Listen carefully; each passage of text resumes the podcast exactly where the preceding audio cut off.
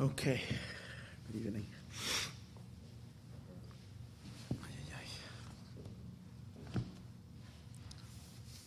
So a good Geben Shiar to everyone. Um, so we're tonight's class was dedicated by Daniel Kaplan in honor of his birthday on Yud Gimel. Um, today was Yud Aleph. Yeah, so Shabbos. Shabbos is his birthday.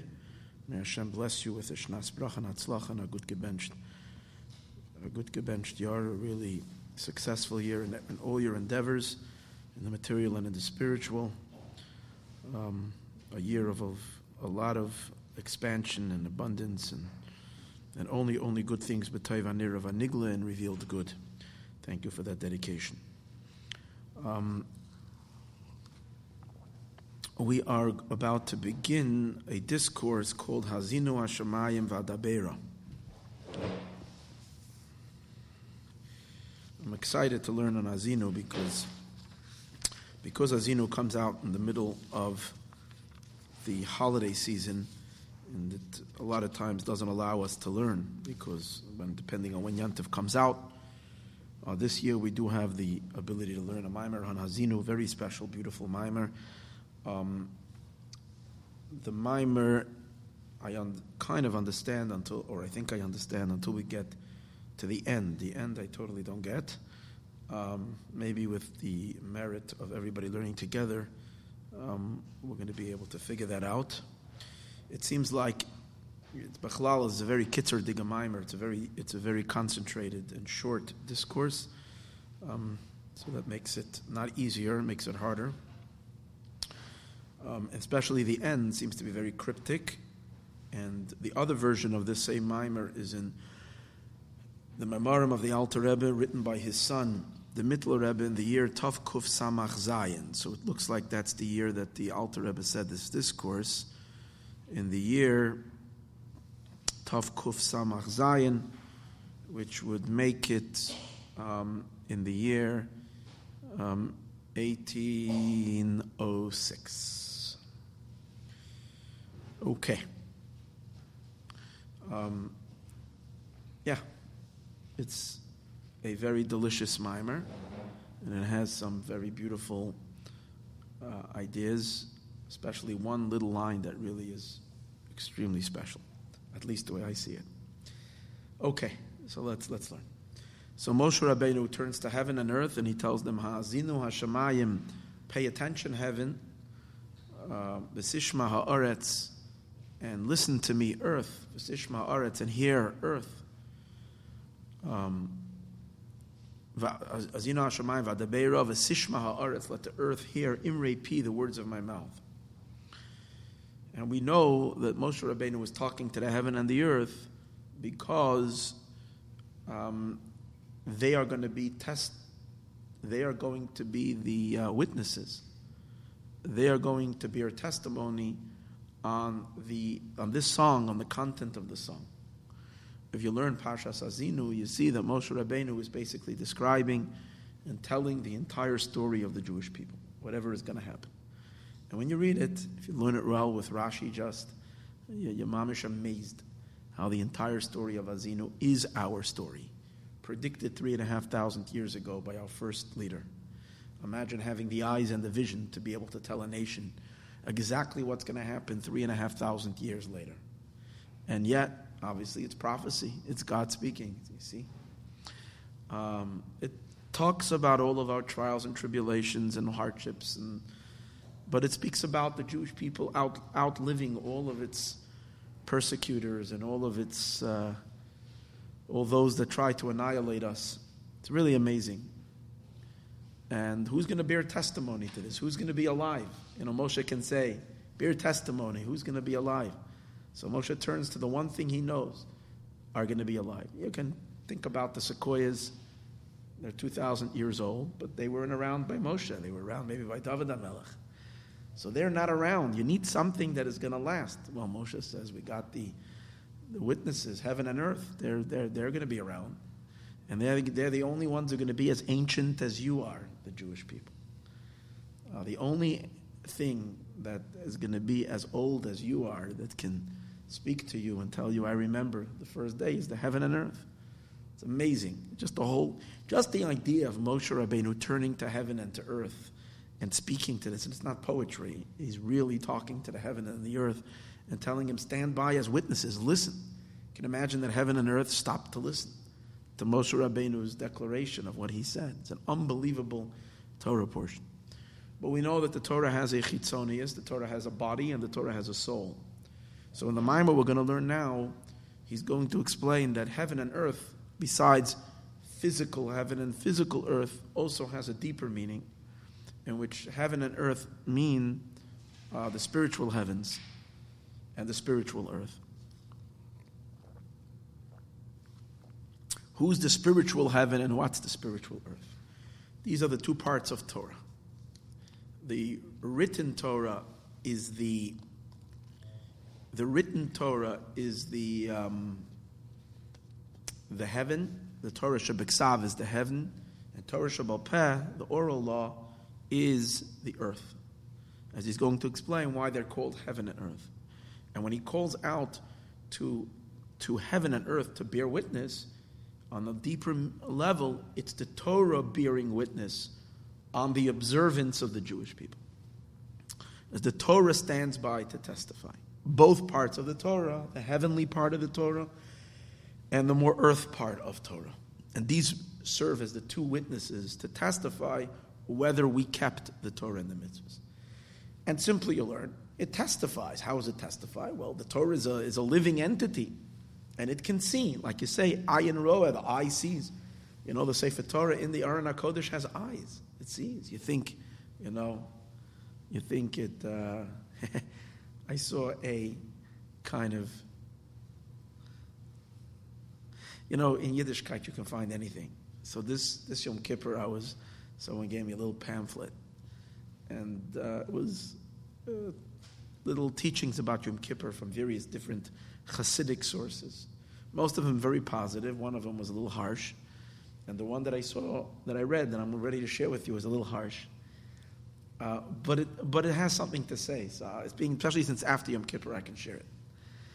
Um, so it's a little musar dig. It's, uh, it's, uh, it's, a, it's a musar, a, mus, a thought, where it talks about Kol Nidre and taking out the Sifrei Torah and so he says there was a, a king who had three daughters, and he married his three daughters off to three men. The first one, he married her off to an aristocrat from a royal family. And he was a prince and grew up in the, in the, in the, in the royal, and he knew how to treat a princess. And he treated her magnificently. He knew who he married. He married this wonderful, wonderful princess, and he was always very, very delicate and very caring. They have a beautiful life they, they had a life of love, of deep connection, and it was, it was just amazing. Fine. Then there was another one who he married him off to a businessman. The businessman, he was a pretty wealthy guy. He was a merchant. He traveled all over. Um, he, he did not have the same delicateness. Uh, he had a temper, he had an anger, he, he, he, he mistreated the princess many times. But one thing he had, he had money, and he knew that he's married to whatever, and he liked her, you know. But he would get into nasty fights with her, and sometimes he would harm her. Uh, but then he would always make up. He would, whenever he would travel, he would come back with beautiful gifts. So, kind of by doing that, he would appease her. So they kind of had like a little bit of a shaky marriage, but from time to time, or but most of the time, kind of he would work things out, and everything was nice and dandy again. And the third guy was a peasant. Uh, why did his daughter marry a peasant? I don't know but uh, maybe she met him in the bar. Maybe she was a troublemaker. I don't know what. They got married, the three, the three girls, to these three. This peasant was a drunkard, and he was a, he was a violent person. He beat his wife up. He used vulgar language. Totally did not know how to. Money didn't either have to appease her. So it was a miserable life for her. Anyways, the king has a birthday party, and he's making a big celebration, and he invites everybody to come. And of course, his three daughters are, of course, invited to the party, and they're all coming. And when they come, so of course, the first couple comes back to the king, and he comes to the uh, to the party, and everything is wonderful. He has nothing. He feels great. He's all happy. Second guy is a little nervous because he, maybe let's say they live far away, so the king doesn't get to see exactly what's going on. So the second guy is a little nervous because he's bringing, you know, his wife, and he's afraid that the wife will tell something to her father. Uh, so of course he he, he, he, he loads her up with gifts before, and he and she comes and kind of uh, she's okay because at this time her husband has been nice to her for a little while. The third peasant uh, gets the invitation, the third guy, and he's in trouble. As of in Yiddish, you say as of kahak tetzaris. The guy doesn't know what to do because he's afraid to come back like this. Uh, she's got bruises. He's going to come back and bring his wife back, and the king is going to get all angry. So the day before, he starts talking to her and this, and then being trying to be as nice to her and saying all kinds of nice things. And, and, and she, of course, tells him, you know, you, you think you're going to do this. You think you're going to bribe me and break my father. You, you know, you're, you're, you're just a lowlife. Uh, you mistreated me all the time. And if you think you're going to get away with it, you're not going to. So he said, this is, this is what happens. He says, comes Yom Kippur. he says, there's three groups of Jews. There are the tzaddikim who know how to treat the Torah beautifully. And all year long, they treat the Torah in the most beautiful manner. And they treat the princess. No, there comes Yom Kippur on the day of the family. And they come back with the Torah and everything is gavaldik. Then you have the Beinanim, you have the average people, he says. So they treated the princess from time to time. They violated the Torah. But most of the time, they cherish the Torah. They support people who learn Torah. They give, they this, they like giving tzedakah. They, they, even though they themselves don't always act the nicest, sometimes they'll violate something, but in general, they have this high regard and respect. And then there's the third category, the people that just trample on it all, all along, violate all, don't have any respect uh, for people who study and learn and stuff like that. And suddenly, before Yom Kippur, he says, and they come to shul and they take out the Torah and they're running to kiss the Torah, and the, and, and, and the wife says, Why are you kissing me? Like, this is why you treated me was kishtayam. now you're coming to kiss the day of the wedding. Get out of here. So that was, it was harsh to read that. But why am I saying that? It's because the Torah has eyes. The Torah is alive. The Torah sees. When you go to kiss the Torah, when you take out the Torah by Ne'ilah, the Torah knows your relationship with it how much you cared. It, uh, so that's on one level, that the Torah is testifying mamish by speaking to God, saying, Did they observe? They didn't observe. But in the Mimer over here, he takes it in a much higher level, a much deeper level. He explains that the testimony that the Torah has to give, the Torah doesn't have to say anything to give, te- to bear testimony whether the Jewish people are observing it or not. The, the mere appearance of the Torah that that itself is witness. Just like you can say the girl can come home and the, the father takes one look at his daughter and he sees how she was treated. He doesn't have to say anything. The, God sees the Torah and he knows how the Jewish people treated it. Why? Because the, the life of the Torah is pumped, the godly life force that's in the Torah. The Torah has holiness and godliness in it. The Torah is a garment for God. And God only fills that garment if the Jewish people are observing it. If Yidden are not observing the Torah, and they're not, or even if they're observing it, but they're not observing it diligently, and they're not observing it out of love, with a desire to connect to God, then the Torah is lifeless. So the Torah itself is, or, or if any, is, a, or, or the Torah might be totally emaciated. So the Torah grows with us because Hashem's interest in the Torah is because the Torah is a medium through which He can nurture and nourish our souls and connect to our souls. So we have to continuously pump life in the Torah through our Torah study and our observance. We make the Torah be the Torah. We make the mitzvah be a mitzvah. And without the Jew, there is no mitzvah and there is no Torah. So the Torah changes every day. It's not the same to people think it's not Torah. Torah is not. The Torah sometimes is alive. And sometimes, chas v'shalom, the Torah is, uh, needs help, needs serious help. So by Hashem looking at the Torah, that itself is the te- is bears witness on the degree of observance, and that's what he's going to explain. That's a synopsis of the mind. He's going to explain this idea: how is it that our observance draws life into the Torah, and how do we do that? That's the main thrust of the of the mind. So let's read inside. Listen up, heaven. And I will speak. Sishma and the earth will hear. Yarif. Let it drip like rain. Likhi. My, uh, my words. Tizal katal. Let it drip, drip. Um, yarif means let it flow like rain. Tizal let it, no, maybe Yarif is drip. Tizal let it flow, katal like do, imrasi my words. Because he's going to explain, that's the end that I don't understand. He's going to explain there's two levels of Torah. One is like rain and one is like dew. And that, we'll, we'll leave that when we get to the end. Okay. But first he's going to explain this idea that Torah, both levels of Torah, Torah Shabbat and Torah Shabbat the written law and the oral law, are the witnesses. He said So over here it doesn't say that they're witnesses. Here he just says, listen heaven, hear earth. But in last week's parsha, Parshas Vayelech, Moshe Rabbeinu says, stand by, he tells the Jewish people.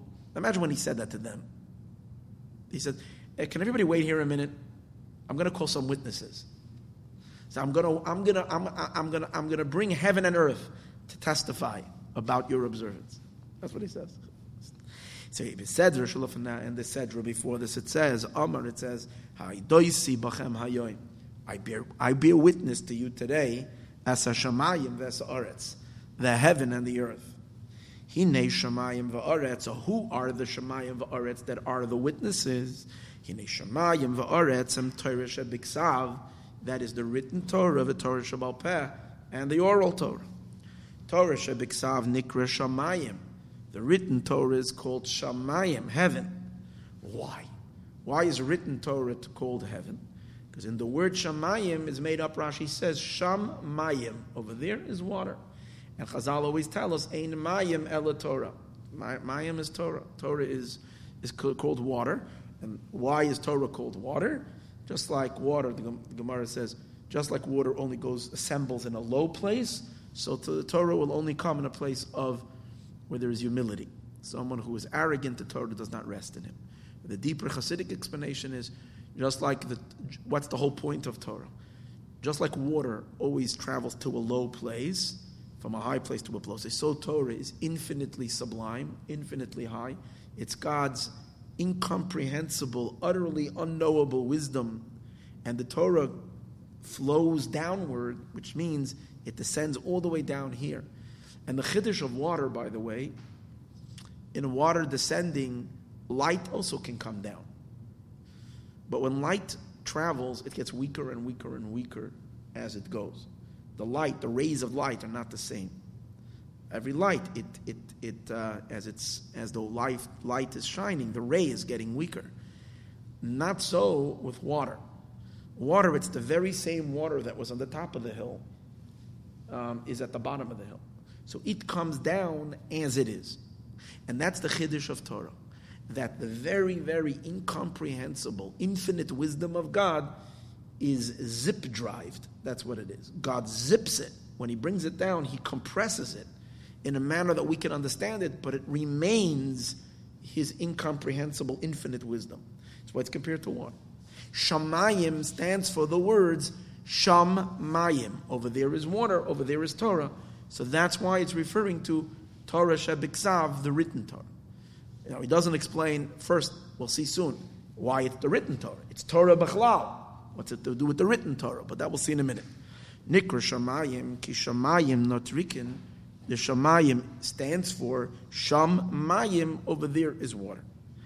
Torah Nimshal Alamayim, and the Torah is compared to water and like it says in the pasuk, Hoi kol sama.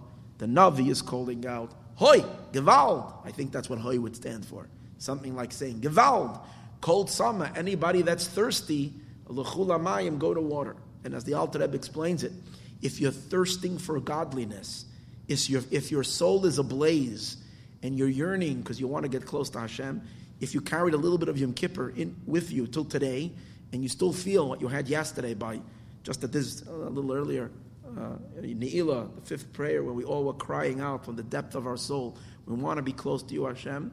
Well, you can't grasp, you can't, you can't be intimate with God only through the Torah, any other way. So the Torah is saying, uh, the Navi says, Hoy kol sama, if you're thirsting for Hashem, l'chulamayim, go drink the water, because that's where God flows down. That's Hashem's flow is through the Torah. But Al Kapanim, what do you see from here? In any case, what do you see from here? Torah is compared to water, and Shamayim stands for Shamayim. Over there is water. Now, that's why we also find that the Nosein HaTorah, who was the one who brought the Torah to the world, Moshe Rabbeinu. And Moshe Rabbeinu was a soul plucked from the water. Since Moshe Rabbeinu is the one who has to transmit the Torah, so he has to come from the world of Torah. So Moshe Rabbeinu is, is kimen amayim mishi. So she drew him out. So we'll see soon. Water is a kinui, is a, a symbolic for what's for chachma. Chachma is called mayim.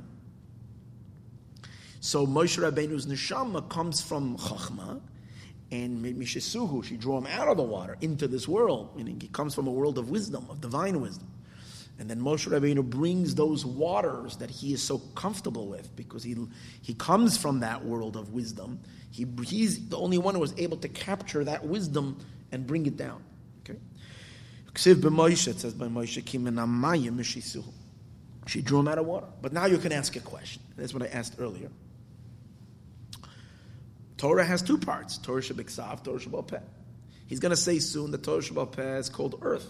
Only Torah Shabbat only the written Torah is called water. So why is it that if we're saying that it's it's Mayim, Mayim is Torah, particularly the written Torah? Why? Because it's by way of an analogy. What is the thing about water? We have water over here in the cup. The thing about water is that water doesn't have a color; it's colorless. By it being colorless, what is the thing is that you have very little grasp on it in the sense that it's doesn't really can't doesn't have much of a definition. It's clear. Um, on their own, water doesn't have a color. Their color changes in accordance to the keli that you put it into. In accordance to the color of the keli that you put him into. Im if you put it into a red keli, if you put it into a red um, uh, mug, or actually a glass, a red glass, or a, a, a glass dyed red, so then it's going to have it's going to look red. If you put it into a blue glass, it'll be blue. According to the keli, because it doesn't have any color. Kacha Torah, so too is Torah Shebiksav. Torah Shebiksav is very ambiguous. It doesn't have color to it yet. It's not only that, it's not at all. It doesn't have any fixed information. It's just it's just water. You can't. Torah, because it's all godly wisdom, says no. You think you understand it, but you don't understand. No matter how much you learn, you don't. You, you can't define it. It's not. It doesn't lend itself to any definition. On the one hand, it doesn't lend itself to any definition. On the other hand, it it defines itself in accordance to every person learning it, and to every definition. I mean, obviously, you have to work. It has to be Torah emes. It has to be real Torah. Shiva Panim La Torah 70. It says actually the Shiva Nacharayim the Torah. 60 uh, backsides of the Torah, which means a construed Torah. But as long as someone is learning Torah with holiness and with devotion and really cares, so you'll come up with a chiddush, you'll come up with a pshat in the pasuk. Right? So you, that means you color it according to your understanding. Rashi colors one pasuk according to one understanding, and the Ramban colors it with a different color. This week we learn, I'll give you a, perfect example, how you have a Chassidish Torah and a Mesnagdish Torah. In Ha'azinu, it's so clear, two Torahs. It says, Zechar Yamos Olam, remember the days of the past. Binu Shnois Dor V'Dor, remember the generation, the years of Dor Dor, of generation to generation. So what does it mean, remember, understand the generation Dor Dor? So Rashi gives two pirushim. The first pirush, what, what, does it mean, what, what do we have to remember? It's a fascinating Rashi. Rashi says the two gener- what are the two generations that we should remember? One generation is the Dor Enosh. The Dor Enosh was uh, the door that served. They began uh, idolatry began in that generation. A couple of generations removed from from Adam HaRishon, so they began already f- to disconnect, and they started idolatry. And God brought a massive tsunami, and He literally wiped away, killed out a third of mankind, and that was a punishment. That was one. Second generation is the generation of the flood. In other words, if you want to, if you, if the pasuk is saying, I want you to behave. If you don't behave, you should remember something that's going to make you behave. See what I can do, God says. I, the first generation that messed with me, I wiped away a third of them. Um, and if that itself doesn't inspire you, so, so then you should know there was a second generation that I wiped out all all of mankind besides one family. So that's one pirush in the meaning of dor dor. Okay? Then Rashi says another pirush in dor dor. What does it mean, generation to generation? Not look into the past of what could have happened, look at the future. Hashem, look at the two generations that are going to be. If you behave and you do what's right, Hashem has the ability and the capabilities to give you Shnei Doros, Yemoisa Mashiach, the days of Mashiach, Va'olam Haba, which means Tchias Ames, and the resurrection of the dead. Now, when I was, what it got me when I was teaching Chumash here, was I can't, I said, uh, to the people that were here, I said, can you believe this? It's the same words, Dar Dar, and one Pirush is that we're talking about the darkest moment in history, when Hashem destroyed everybody, and that's your inspiration, what God can do to you, and He can hurt you. Or the inspiration is you're going to do a mitzvah, you're going to bring Mashiach. You're going to bring not just Mashiach, Tchias So what do you see? The Torah lends itself. How are you going to read it? It can be Azai, it can be Azai. If you learn a Slabotke, it's like this. If you learn over here, it's like this. And it has a different pirush based on your orientation. So there are those people that are inspired more by Mashiach than inspired by threats of annihilation. Other people, if you tell them that there's going to be, uh, you know, Armageddon happening soon, and everybody that's not behaving is going to be, that's the inspiration, right? So everybody has their inyan, but only Torah Shabbat is that way. Torah Shabbat is already defined even though there are mishnas, there are things that uh, that that that the that the um, that that seems to show more of, of, of, punishment and harshness, and there's more that speaks inspirational and good and positive. True, but they're two different things. It's not the same pasuk. See, because in Torah Shabbal Peh, things are already defined, but in Torah Shabbat it's like water. It's still, in other words, it's still lamaila min hasaga. It's higher than definition. It's higher than grasping. And that's why Torah Shebiksav, Chumash, is called water. Sham Mayim, Shamayim, water. So too the Torah originates in the supernal Chachma. Chakim, he is wise, v'loy b'chachma yediyah, and not with a knowable. Even though God is wise, but it's not with a knowable knowledge, with a knowable yediyah that we can know. Shulamayla megeder asaga. It's a type of knowledge that's beyond even the the geder. It's not saying it's it's just too deep you can't grasp it. It's outside of the rules of intellect. I mean that's how deep it is. It's beyond the entire inyan of seichel. Because Chachma is not yet Bina. Bina is already understanding. Bina is divine understanding, but Bina is understanding already. This is beyond the, the, the, the, uh, the realm, it's beyond the realm of grasping. Kabbalah. And receiving it. You can't receive it yet. It's, it's transcendent. And he says, and that's how, where do you see this transcendence of Torah? Is that you see the entire Torah is stories. And if you really, and how do you know you really don't understand anything? If you think you understand the story. Now, if you think you understand the story, then you know you're not knowing a thing. Because really, all it is is a code. It's a hidden code. And every word has infinite layers because the letters exchange.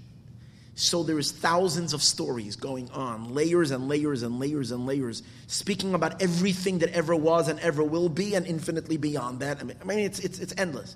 The Torah has got everything. Right?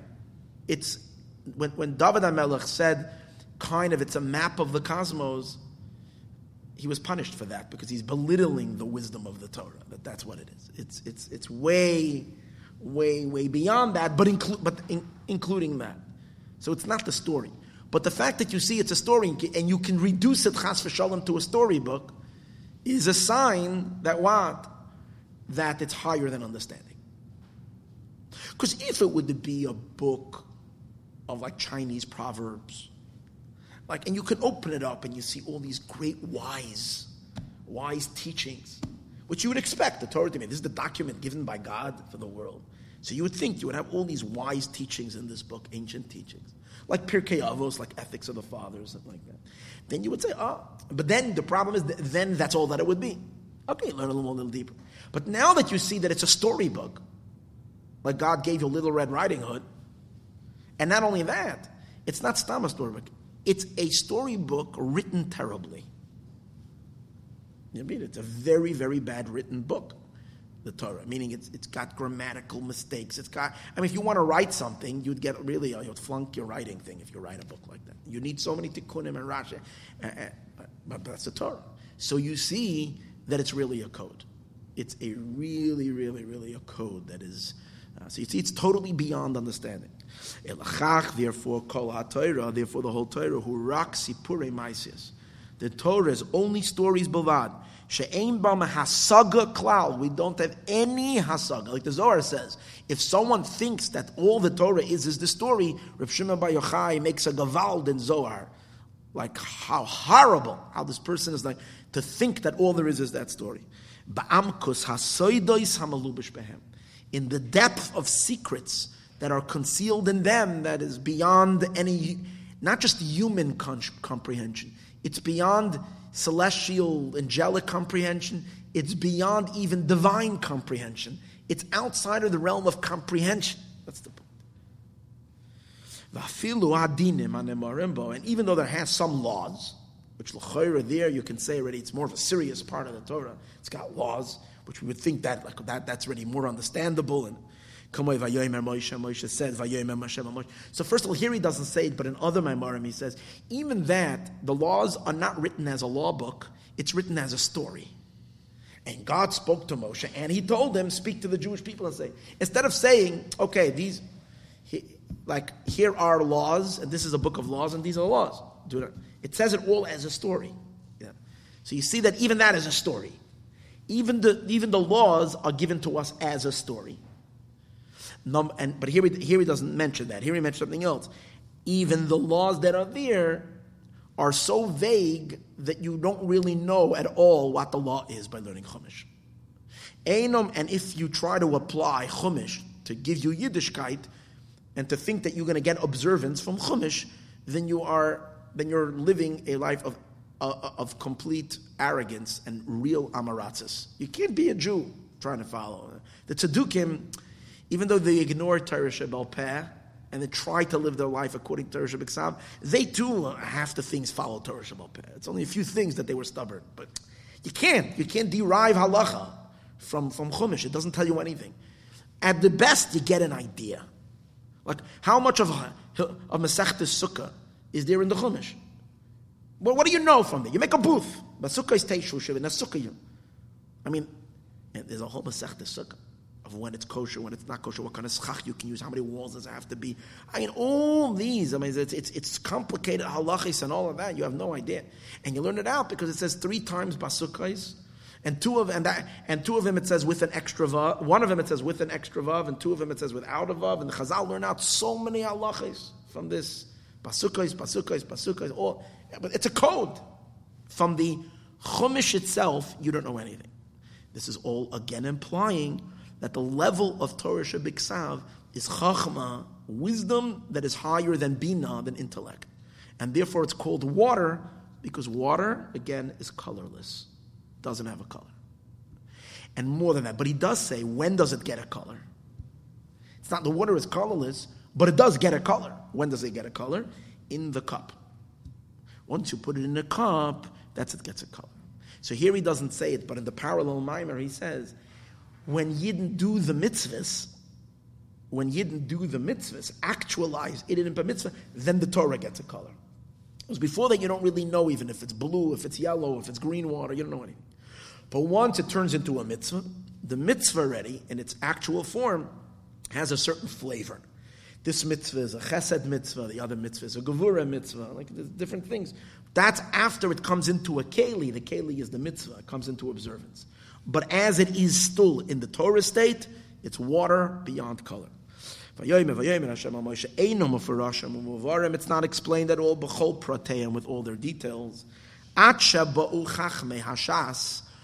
the chachamim of the, the, of the of the Talmud, the sages of the Talmud came along, epirshu oisa, and they explained the Torah shebiksav, the written Torah. Good. So that's why Torah is called water, and that's why it's called Shamayim Kusham Mayim. Now, The Torah Shebal Peh and the Torah Shebal Peh, the, the oral Torah, Nikra Aretz. The oral Torah is called Eretz. Okay, and it's funny. He doesn't give any explanation in this mimer on why Torah Shebal Peh is called Eretz. It's called Eretz. That's Shemayim. And this is Eretz. So, but but in the Tzemach Tzedek, the Tzemach Tzedek over here, not in here. So usually the Tzemach Tzedek has his footnotes inside the discourse. In this Maimer, the Tzemach Tzedek doesn't have any footnotes in the discourse. I don't know why. But there is an Or HaTorah from the book of the Tzemach Tzedek where he, he, where he keeps on, in, in, he puts in his discourse. So the Tzemach Tzedek says, the Torah Shabbat Nikra Aretz. This is not inside. I'm, I'm not reading from inside now. This is just a note that I'm reading from here. Nechtev Betzido, it's been written on the side. Look in these Maimarim, Ayim B'Torah Or Parshas Ve'era, L'chein Amor L'Bnei Yisrael. Look over there. By the Pasuk Va'avesi Eschem El Aretz, over there in Torah Or, which is the first sefer of Likkutei Torah. Over there in that Maimar, he explains why Torah Shebal Peh is called Eretz. Look in the Maimer Shamayim Kisi, which is the first Maimer of Torah Or in Bereshis. In that Maimer, he says, Hashemayim Kisi, heaven is my seat, the Haaretz, and the earth, Hadom Ragli, is where I put my foot, my footstool. So over there he explains the Torah Shabbat and Torah Shebal Peh. And in another few Maimarim. So I looked up, and there's different, different ideas. Uh, but just a brief idea, which I don't know why the Tzemach Tzedek is not, is not pointing directly to this, which would be the most obvious. But why he's not pointing to it, I don't know. But I am going to say it again. I'm, because the Tzemach Tzedek doesn't say it, I'm scared to say it, but I'll be this. Shemayim and Aretz are husband and wife. Shemayim is the, is the mashpia, is the, is the one that's giving, and the earth is the receiver. The earth receives the rains, and then she produces children. The children she produces is, the, um, is all the vegetation. So Torah Shabbat and Torah Peh are also husband and wife. Torah Shebiksav has one word, one pasuk, one nekuda. What, what is the wife? What is the wife with the, the in the relationship of mother and, and father, in, in particularly in having children? The the way things work is that the the father gives the essence of the child, and then the mother takes it in the womb, and she opens it up and finds all the details and creates a full fledged human being with 248 limbs with all the details. So that's exactly what Torah Shebal Peh does. Torah Shebal Peh takes Torah Shebal Peh takes the the the um, the uh, inyanim of Torah Shabbat the, the this what we said before um, um, ambiguity, ambig, ambiguity of Torah Shabbat that you don't know anything, and Torah Shabbat defines it, but it's a makabel it receives. Torah Shabbat the written, the oral Torah doesn't have anything of its own. Everything she needs to receive from her husband. She doesn't have anything, just like whatever the mother pr- produces in her child, she didn't get from anybody else, only from her husband. She, she got the, the, the, the, what her husband had, had transmitted, and from there she creates the child. Torah Shebal Peh does not have anything other in it than that's why every every every Mishnah, what does the Gemara say on every Mishnah? Menahanamili. Where do I know it? What's the source? Menahanamili. Give me the source for this, and then I'll know. Um, you know which which pasuk you learn from here. You learn from there. There's an extra vav. Eh, eh, eh, all, all, these, all these. That's what the Gemara is busy the whole time. How does the Mishnah derive? How do you derive this halacha from the pasuk? So Torah Shabbat is a makabel from Torah Shabbat. So Aretz is. A, but maybe the problem with that is that that's stamazoi, that's husband and wife. You don't see any, anything about Oretz particularly. That inyan is husband and wife. Good, Ish Isha. Shamayim, we explained why it's Torah Shabbat because it's Mayim. That's the idea of Shamayim. Shamayim is beyond definition. So you have to L'chayra find in Aretz also something that characterizes Aretz a relationship other than that she is a, a makabel. Something in the quality of Aretz itself. That's why it could be that Tzemach Tzedek doesn't say this. And he's looking for something else because maybe there's something in particular that Aretz has. So from the three places, there's a few different explanations. But one of the explanations, the easiest explanation is Eretz comes from the word ratzon, will. Chazal say, why is Eretz called Eretz?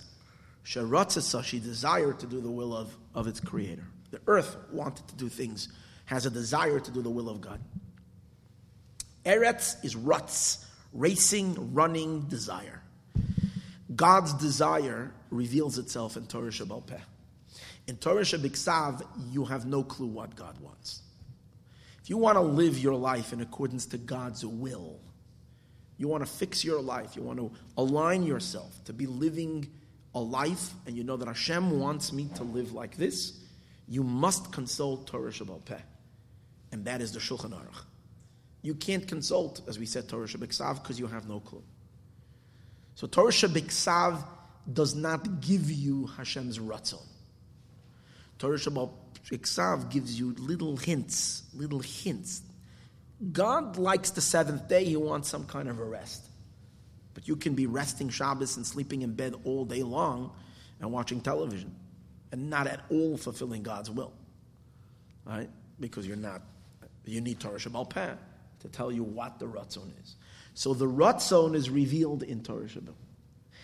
It's interesting, the first mimer that he points to, which explains why Eretz is called Eretz, over there he doesn't explain why it's called Eretz. Over there he explains why it's called, at least from what I saw, he explains why it's called Eretz Tova Urachava.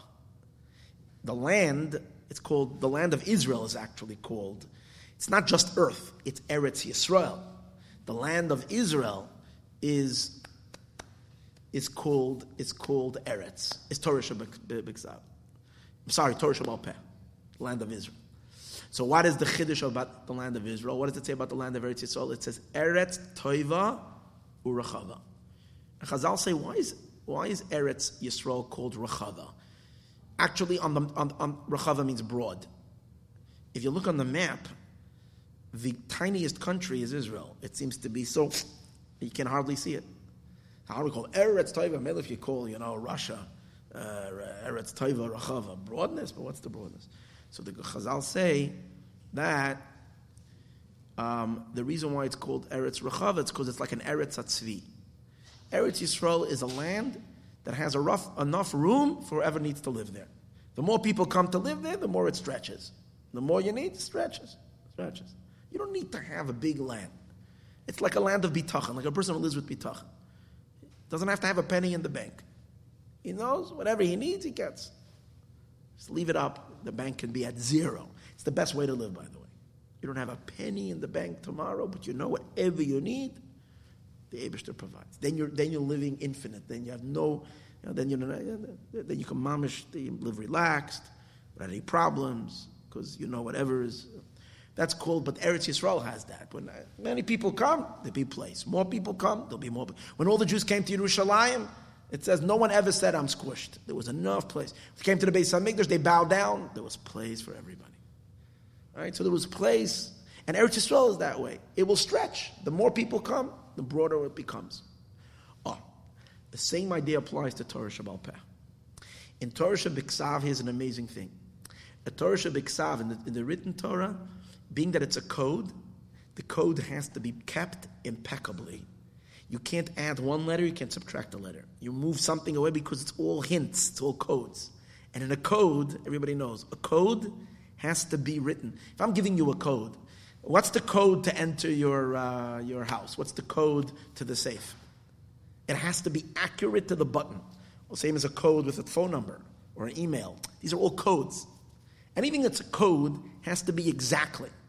But if I'm writing an essay, if I'm conveying an idea, if I'm giving a concept, the words are not that important. The idea is what's important.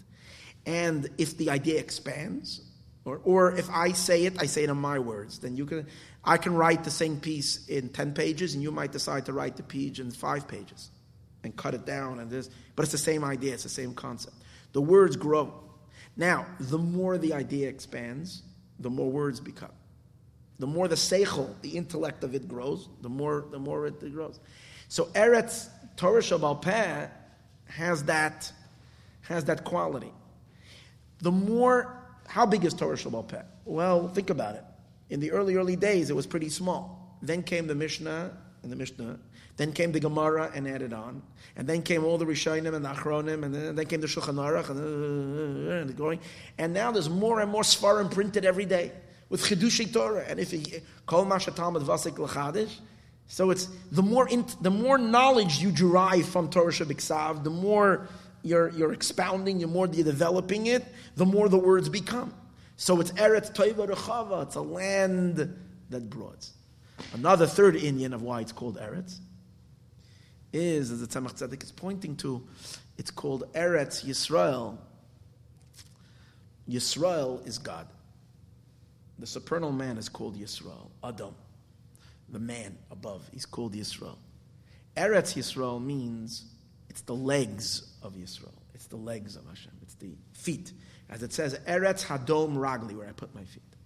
Torah Shel Peh takes the divine, the abstract divine, and gives him feet on earth. Because through Torah Shel Peh, we have how, to, how God's, God's rulership, God's dominion on earth. The Abishter plants his feet on earth through observance, which how do we know what the observance is? Torah.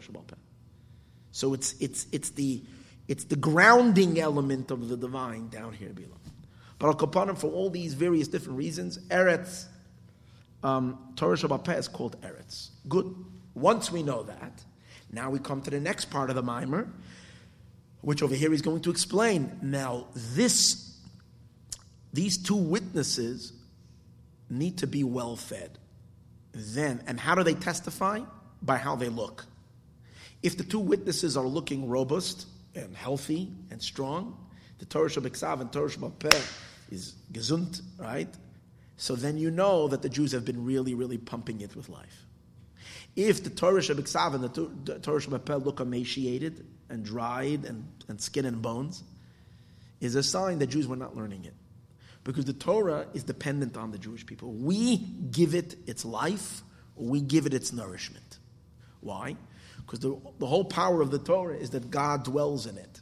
Now, the Torah is called the garment of Hashem. We learned about it in last Maamar before Yom Kippur, that Hashem wraps himself, levushe. It's his garment, ketelek chiver, like white snow. Torah or, Torah is ota or, Hashem dresses himself. The question is, is the king dressed? Or the king is not dressed. The king can go to sleep and to re- remove his garments. The Torah, God has to dress himself in the Torah. If God doesn't dress in the Torah, the Torah is an empty, hollow thing. Chas v'shalom, it's possible to have an empty Torah without God being inside of it. Who requires, who is the one that calls for to make sure that Hashem enclothes himself in the Torah? That's Bnei Yisrael. Because the only reason Hashem dresses himself in the Torah is so that he can communicate with us. Because we're really rooted in him higher than the Torah. But when we come into creation, we're down here, and our only method of connection is through the Torah. So when Nishmas Yisrael learn Torah, they're actually bringing Hashem into the Torah. We make the Torah, we create the Torah. We give the Torah its soul. That's our. And that's the deeper meaning of this is the Chiddush of learning Torah Lishma. So, without Chassidus, Chassidus, learning Torah Lishma means learning Torah for the sake of the Torah. Meaning, because it's Torah, not for ulterior motives. It means don't learn Torah that people should say, oh, this guy's a lamdin. Don't learn Torah so you can be use it as a profession. Don't learn Torah as a way of making as, as, as, your as your way of making money or whatever it is, or that you should be honored. Learn Torah because it's Torah. That, that's that's the, the simple understanding. Comes Chassidus and says, Learning Torah Lishma really means, Lishma means for the sake of Dveikus. Sake of Dveikus. Dveikus. That the reason you're learning Torah is because you want to, it's not the Torah that you're learning. You want God, and you can't have God only through the Torah. That's what Chassidus teaches us. Lima the Torah, and that's what really was the, one of the main chidushim of Chassidus. It's not chidush, but that was really the thrust of the Baal Shem Tov. And the whole movement of Hasidus came to say, because you had a lot of Torah scholars. You had Vilna, Shklov, people sat and learned all day. Chassidus said, however, you should want God, you should daven too. Daven with a burning desire, I want to connect to the Abishter. Your soul is burning. Now, how are you going to realize that? You'll learn Torah as a means of connecting to God. To learn Torah just because of Torah is a form of idol worship. It's not Lishma. Go deep. You want God. God is the only reality. And you're going to connect to God through the Torah. That's Torah Lishma. For the real comes the Alter Rebbe here. And he says, now there is even a deeper meaning of Torah Lishma.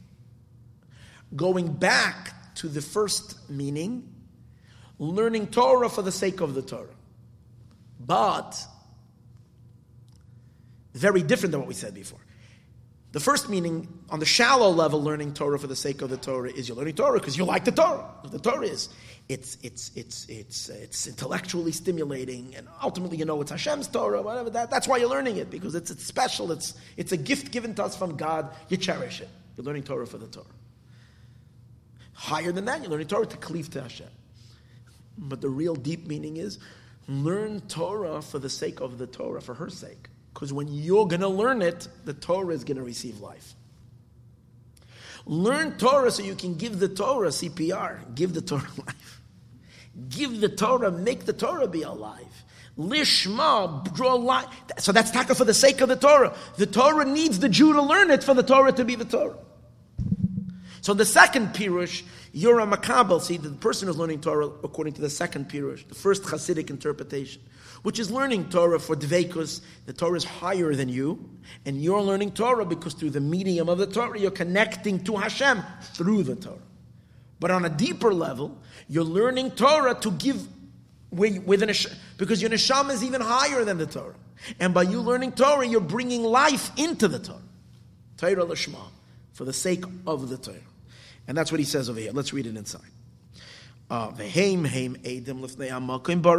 these are the witnesses in front of Hashem al Yisrael on, on the condition of the Jewish people. What's our condition? Ki nikr, because in the Torah, in these witnesses, it is recognizable im kaimu v'kiblu Yisrael v'amitzvahs. If the Yidden kept and received the Torah and the mitzvahs. Mishum, because shal yedei kol mitzvah mitzvah, because through every mitzvah that we do, mamshichim giloy oirein soiv baruchu bit Torah. He's not, not only by learning Torah as well, but now he's first focusing. By doing a mitzvah, by us fulfilling the mitzvah, we draw Hashem's light into the Torah because through the Torah, Hashem's light reaches the mitzvahs. But when we do the mitzvah, because we want that the Or Ein Sof, the infinite one, blessed is He, should rest, should dwell bichachma ilah in chachma. See, because Torah on its own as we said earlier, Mayim, it's Chachma. Chachma is only an attribute. It's not God. It's only a lavush. It's only a garment. The Orein Sof, the infinite light, infinitely transcends Chachma. So you need to coax him, invite him into Chachma. Kimetzad Atzmai, as he explains over here, because on his own, whom he is elevated he is exalted, umisnase, and elevated. Revavois madregois, myriads of levels. Le'en kates. Not just myriads, infinitely higher than Chachma. Hashem is infinitely infinite. You know what I mean? Infinite? Not one level, not two, not three, not ten, not uh, infinite. Infinite levels higher than the Torah. Higher than Chachma, Chachma, from the level of Chachma. Ukemaimer, and as it says, There's no thought that can grasp him. That means, and, and thought doesn't just mean a thought. Thought means even wisdom itself. Chachma is also called a thought. Chachma can't either grasp him. He's infinitely beyond Chachma. However, when a Jew down here learns Torah and he's trying to grasp, when the Yid wants to grasp God through the Torah, and through the f- performance of a mitzvah, he activates a download. He activates the, eh, the Orain Sof to download into the channel. And the channel is the Torah and the mitzvahs. But you need the Jew, the physical Jew down here in this world to accomplish it. The Jews make the Torah every day. Hasagas mamshichim giloi. We are mamshich the revelation of, of godliness. Liois shayra umislabish behem. For Hashem to dwell and to enclose Himself in them, in the Torah and in the mitzvahs. Like it says, Elaha mitzvahs, these are the mitzvahs. Ashayasa oisam ha'adam, these are the mitzvahs that man should do them. Hear these words. The Torah says these are the mitzvahs that man should do, v'chai b'hem, and he should live with them, simply. Chai b'hem means that you should live your life with these mitzvahs, the deeper meaning. You should do them, and by you doing them, v'chai b'hem, you will bring chai, you will bring the one who really lives, the true chai, the real life force and life source, b'hem, into these channels, into the mitzvahs. Behem daika, mamish and then pirishem mamshich orein soif. The yid is mamshich, the orein soif, mechai hachayim, from the fountainhead of life, liyoshoyre behem, to dwell in the Torah. And that's why Chazal say, vasisem osam, the pasuk says vasisem osam, but the word osam, we say it in the parsha of tzitzis every day in Kriya Shema. Vasisem osam, you should do them. The word osam is missing a vav, so you can read it vasisem atem. You should make them, vasisem, who should make atem? You make them into a mitzvah. Atem, atem, ki'ilu asuuni. It's as if also you have made me. Because God, over here meaning God as He is in a human form, and what's Hashem's human form? The Torah and the mitzvahs. So you created me into a form. You draw me down. V'zeu inyan, and this is chulu. V'zeu inyan oisik b'torah lishma. And this is what it means to learn Torah lishma, for, for, for the Torah's sake. Pirish l'shem haTorah atzma. And this means for the sake of the Torah itself. Why is this a Ha'azinu Maimer? Why is this a Ha'azinu Maimer?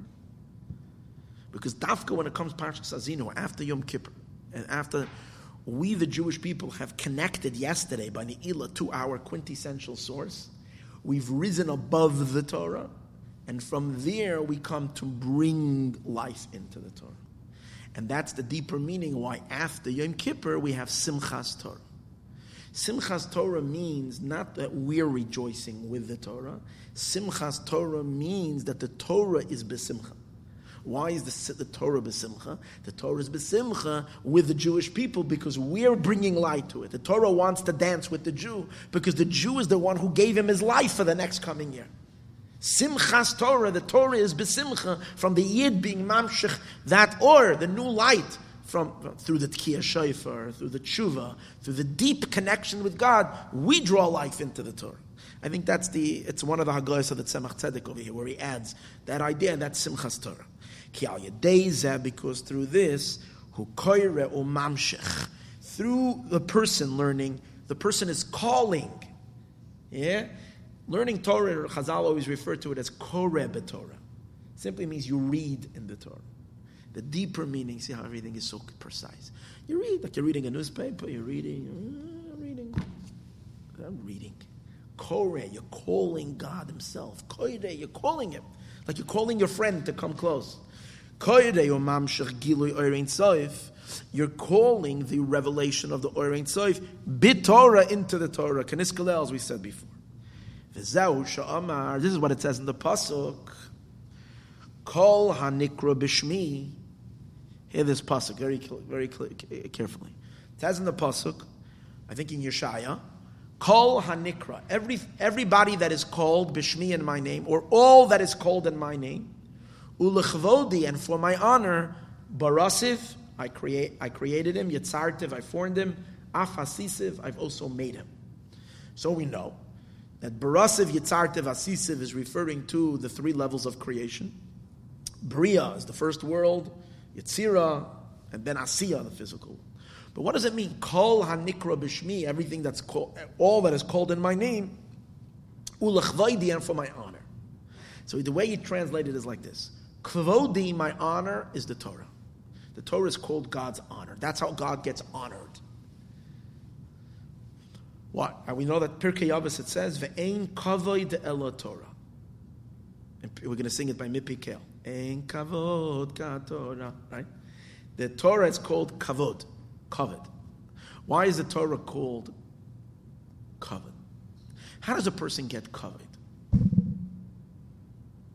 You get, you know, but really, the most immediate thing that gives a person kavod are the way he dresses. Last week we learned that there is a klipa. If a person kavod is very dangerous, we learned last week. Remember last week we were learning about the unholy makifim. You need to remove the makif of klipa. That on Yom Kippur the makifim, and that comes from a person overdressing. When a person is pumping his ego with the way he dresses, that brings a klipa. And he says it's very dangerous a klipa, the klipa of, of, of kavod, uh, that it puts a person into real uh, self-centeredness, and he's not a keli for anything. We learned, we learned about this last week. So, but clothing is what brings respect and honor and something. Rabbi Yochanan didn't call his clothing clothing; he called his clothing mechubadai, those who honor me. My my, my, my, that which honors me. So what? Same as with Hashem. When, because Hashem is put it this way: before Hashem lowers himself into the Torah, he's utterly unknown. He's not even because only after he comes into the Torah, the Torah is a blueprint for creation. So without God coming into the Torah, he's infinite and not shaykh to anybody to know him. The only one who knows him himself. It's not shaykh to any kavod. Kavod is what comes to you, right? So when God dresses himself in his garment, which is the Torah, through that, and when you learn Torah, you say, wow. And when you and then later, especially when God goes ahead and creates a world based on this blueprint, say, wow. You see the wisdom of so it brings kavod. So Torah is called kavod. So now, so you see the process of creation. Barasiv yitzartiv af asisiv, but what's before that?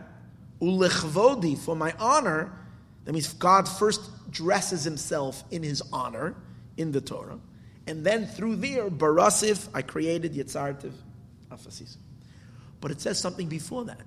Kol Hanikra Bishmi. So he says, every all that is called in my name. Who is the all that is called in my name? That's the Jewish souls. It precedes Torah. Kol Hanikra the call. Now, which one? What are we called? Are we called Bishmi? Are we called His name? Are we His name? No, we are called. We are everything. Why? Because the Jewish souls are rooted in the quintessence of God Himself, and therefore they're everything. Call everything. Eskalos, all, all incorporates every level because all levels emanate from where? From the essence. Ultimately, everything begins in the essence. In other words, the Jewish soul, its substance, is from the very DNA of God. Nothing else is rooted in the DNA. It's rooted in the expansions and the things, but not at the very, very core. The Jewish neshama is. That's why we're called call. Now, deeper, a little Kabbalistic, not deeper, but more Kabbalistic to the same idea. Kol is referring to, Kol is 50, 10 times 5. So it's referring to the five dargot of the neshama. Yesterday we davened five prayers corresponding to the five levels of our soul. Nefesh, Ruach, Neshama, Chai, Yechida. And we know the Nefesh corresponds to the world of Asiya, Ruach corresponds to the world of Yetzira. Neshama re- corresponds to the world of Bria, Bore Neshamas.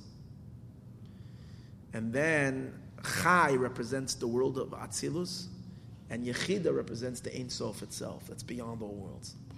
So that's the word Kol. Kol is 50. And interesting, the Lamed represents the three lower, because they're all, they, they, they're enclosed in vessels it says that there's the powers of the neshama. Three powers are oros bekelim, light in the vessel. It's mislabish in the guf, enclosed in the body. The chaf, which stands for keter, the crown, represents the encompassing powers.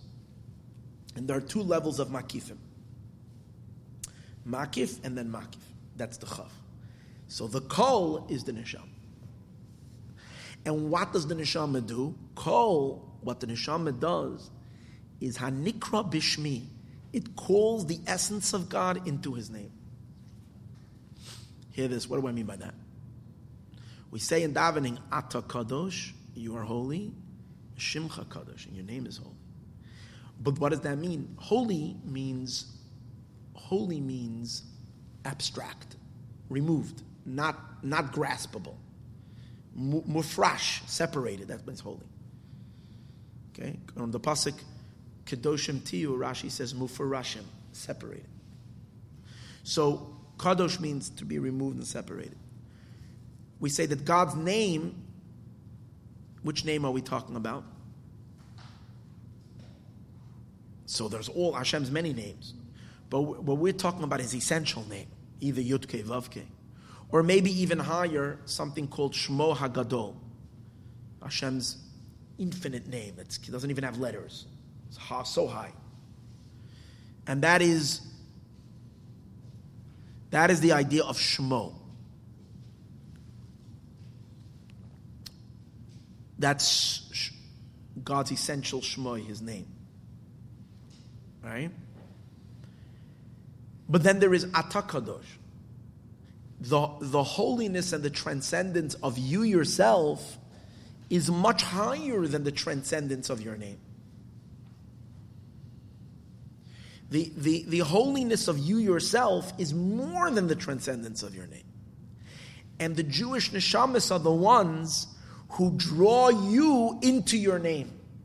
And then your name into the Torah. See, it's two steps. And that's the meaning of kol. Kol is the neshamas, the souls. Hanikra, they call me, they call God Himself. Bishmi into my name. And then from my name, ulechvodi into the Torah, which is called kavod. Following two steps. And then barasav yitzar tevavasis. And that's the power of the neshamas. So that's what he says. V'zehu shenikra kol hanikra b'shmi lechvoidi berasav yitzar tevafasisiv kol hanikra b'shmi hainu klolis nishmas Yisrael. All the Jewish souls shebaram Hashem created them lichvodo for His honor, meaning so that they He put can draw him into His kavod. The ain't kavod ela They're kavod, and kavod is only Torah, like it says in Pirkei Avos. Ki Torah hu pchenas levushim. The Torah is called garments. Kamosha Kasav, like it says, oite oir kasalma. He wraps himself in light like a garment. And light is Torah. So God dresses himself. What's God's garment? The Torah is God's garment. And that's light. Why does it have to do? Why?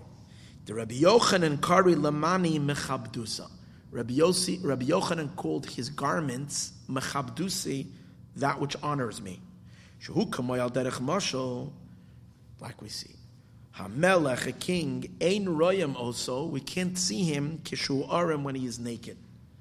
A person, like a regular person, uh, he's not going to be on the street naked, but, you know, if you go join him in the mikvah, he's naked. It's, it's not like, uh, it's not a thing, it's not forbidden uh, in the bathhouse. And, uh, but in a, um, but for a king, a king may not be seen unclothed. That's the way it is. So lasu kishuhu milubish when he's dressed, and I'm referring to the king of all kings. You can't gaze God only through the Torah. He has to be. That's why it's called it. It's what gives him honor. Milubish bilavush malchus, dressed in the garments of in royal garments. This was the line that I found was the most exciting for me in this entire mimer. I'm coming to this line right now. The king in his very self, ain doesn't get dressed himself. You hear this? The king doesn't dress himself. Zulasai she'eved. It's a servant who dress him. The king himself doesn't dress himself. And that line itself was worth it the whole mimer for me. The king himself doesn't dress himself. The king needs servants to dress him. So here the Alter Rebbe says that God does not dress himself in the garment of the Torah unless his servants come and they dress him. And the servants that are dressing him, those are the souls of Israel. When we learn Torah, so then we are the ones, the servants, who are helping God get dressed as he's dressing himself in the Torah and thereby revealing himself. Kamoi Cain, and he says, Melech Malchei Hamlachim HaKadosh Baruch Hu, the King of all kings. HaKadosh Baruch Hu, Kamoi Shehu Ba'atz Batzmusai, as he is on his own. First of all, when he is unclothed, meaning as he is on himself, he, he's not, he's not, he can't be grasped. Umizgala ben he can't be revealed to his creations. Why? The leis machshava no one can grasp it. So then no one can know it. Kiyim al yadeshem eslabish b'Torah. He has to dress himself in the Torah. Shehu chachmasai. That's his chachma. That's his wisdom. Uritzayne and his will baruchu. Oh, the blessed is he. V'albasha zu hu al yadei Yisrael dafka. And this dressing happens through the Jewish people. We dress it, and as the Tzemach Tzedek explains, however, it's the madrega, it's not stam. This is a very high level of learning to dress God. This is dafka called avodim, his servants dressing. What kind of servants are we talking about? Moshe Rabbeinu, for instance, is called Moshe Avdi, Moshe my servant. David Amelech, David Avdi. He says it's like Rabbi Chanina ben Doisa, who was able to direct God's energy to whatever he wanted. He was able to manipulate creation, change everything around when, he, when, when his daughter didn't have any oil to light the candles, he told her to put in vinegar. So she said, Vinegar? Vinegar doesn't burn. So he said, Well, the one that says uh, oil should light, should burn, can say the vinegar to burn.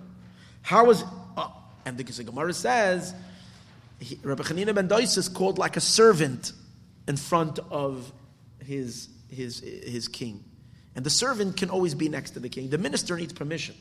But the servant who's always in charge, the guy who's cleaning up, bringing, doing, he's called the. That means what's the servant? The servant, the servant is someone who's bottle. You realize a servant on that caliber who, who, who walks into the king's room whenever he wants, he can be there all the time because the king wants privacy. This servant doesn't exist.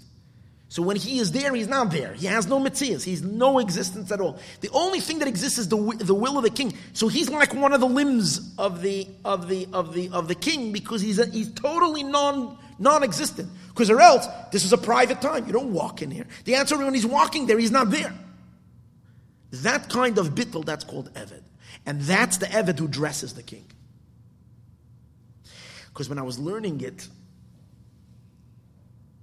Um, I, I really had a question because in Hilchas Kibud of Aim, the Tzemach Tzedek says this is the madrega that's higher than sun. When nisham is im kibanim im kavadim. So usually we learn that avadim is lower than, than banim. Banim is higher, being children, and then avadim. But there is an eved that's higher than a ben. And that's what the Tzemach Tzedek says over here. We're talking about this kind of bittel. To dress God, it requires such bittel where you're like a, a, a, a servant that dresses it. What bothered me, however, is in Kibbud of Aim, it says that one of the mitzvahs a son has to do for his father is to dress him.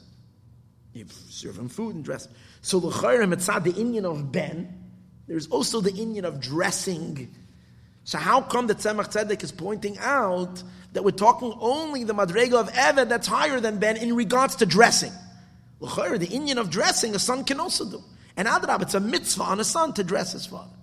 So I'm not exactly sure. I don't have an answer for that. But it's just interesting that he, he emphasizes that it's the quality of avodim that we have that with Alter Rebbe's mashal is, is accurate. He's not, he doesn't throw a mashal stam because he wants to say a mashal.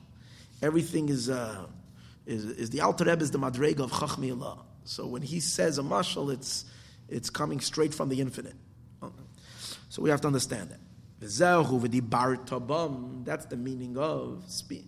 When the mitzvah of learning Torah it says v'dibar tabam, simply means you should speak in them. Here's the words of Torah, speak in them. Here, hear the deep shot the Alter Rebbe says.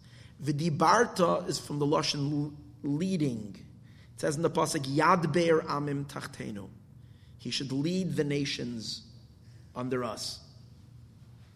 Or it says in the pasuk Rashi brings it, Daber Echad Lador, one leader for a generation.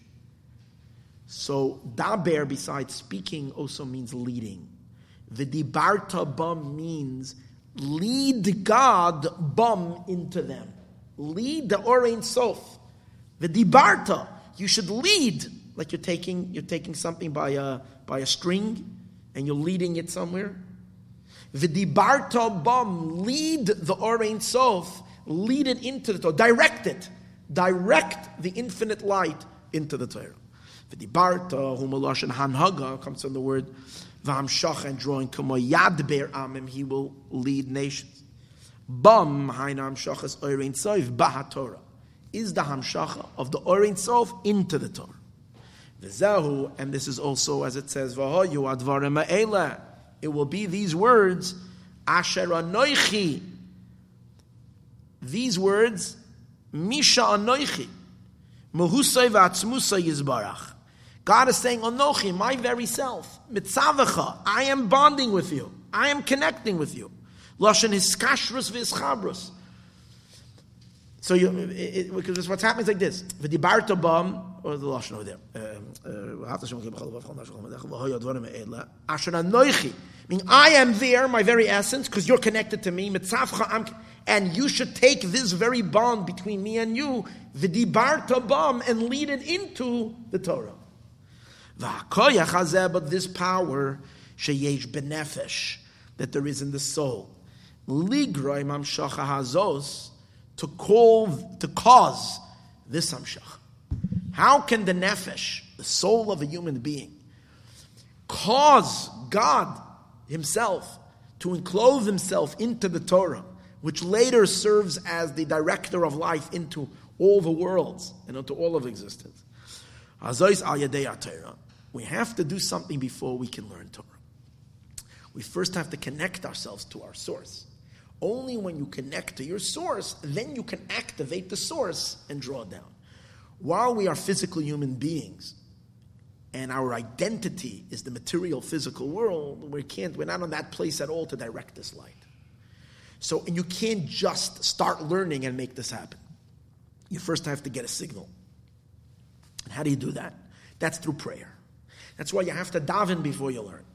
It's only through deep medita- deep prayer and prayer that you come to Mesiras Nefesh, which means you, you're returning your soul back into its source, like I spoke on Shabbos, like the breath before it was ever breathed.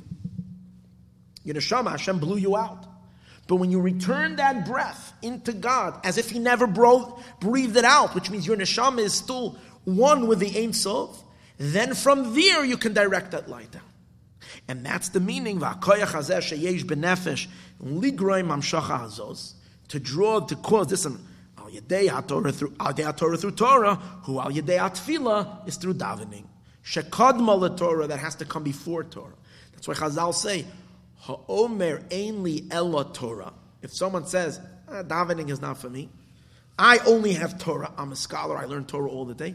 Afilu Torah ain't low. Even Torah he doesn't have. Isn't amazing? Sages say if someone says I don't, I'm, I'm, leave me alone with everything else. No mitzvah. I'm into Torah. That's my thing. Even the Torah you don't have, because the Torah is a dead Torah. There's no godliness in it. It has to be pulsating with life.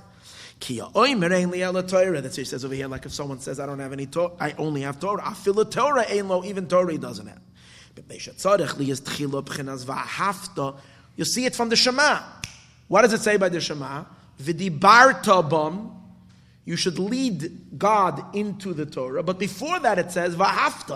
You have to first love God with all your heart and all your soul, and then you can lead him in the Torah. Uh, you first have to have the love by the Shema. Limsar nafshoy be'echad. To, to give your soul up in the echad. When you're saying Shema Yisrael Hashem Elokeinu Hashem Echad, you have to be willing to give your soul up to God. what does that mean? Not that I'm going to die, I'll Kiddush Hashem. Last night, that's but the Shalah HaKadosh says, when you say Shema Yisrael, you should visualize that you're ready to die for God's sake. That's last night by Mesiris Aguf. Give your, and it says that if you have that in mind, it's as if you did it. Fine. But, but by regularly, the idea of Mesiris Nefesh is, here what the Alter, look how the Alter Rebbe translates Mesiris Nefesh. The Inyan Mesiris Nefesh and the idea of the self-sacrifice that's we're referring to It's not like the world thinks. Shehu hatzaka, it means screaming and shouting. It's not that shouting, bihislavus. It's not a fiery whatever, barash with a lot of noise. Elohu kamosha kosov, it's like it says, Elecha Hashem nafshi esa. To you, God, I lift up my soul. Which means, I am me. I have a million desires, wants, and aspirations. I want this, and I want that, and I want this, now I want that. I have like all the stuff that I want. I want honor, I want money, I want this, I want food, I want all stuff that I want. I would like to go on vacation, I'd like to have this and have that. A person is filled with I and filled with desires.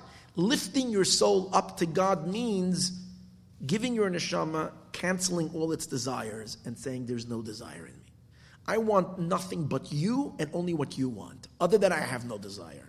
That means putting yourself back into Hashem. As if it's only God and you're now in Him. His desire is your desire. There's no desire anymore. That's what it is. And he says it doesn't come through fire. It doesn't have to be like you're burning, you're feeling sensations and tingling. It's not that. He says, it's interesting, here he doesn't say it out so strong, but I think in the other maamar, the Tzemach Tzedek or the Mittler Rebbe, the words over there are very clear. He says the root of the word ava is ava. Ava means desire. Ahava is when it creates, the hay is when it comes into the heart and creates emotional sensation. That's nice. If you have the emotional sensation, it's nice. But the main root is ava. I want to just be one with you. And that's it. And when you have that in mind, I want to be one with you, I'm ups- I don't like that I have desires. I don't want to have my desires. I just want your desire. And you give yourself into, in, in, into Hashem, you just lifted your soul up into the Ein Sof. And then from there, you can direct God into the Torah. The inyan, yeah,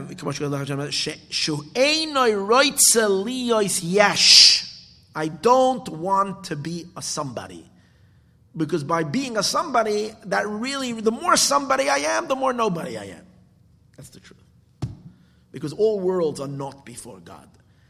They're nothing. So the more I'm part of the world, I'm part of somethingness, but the more I can give myself into the into the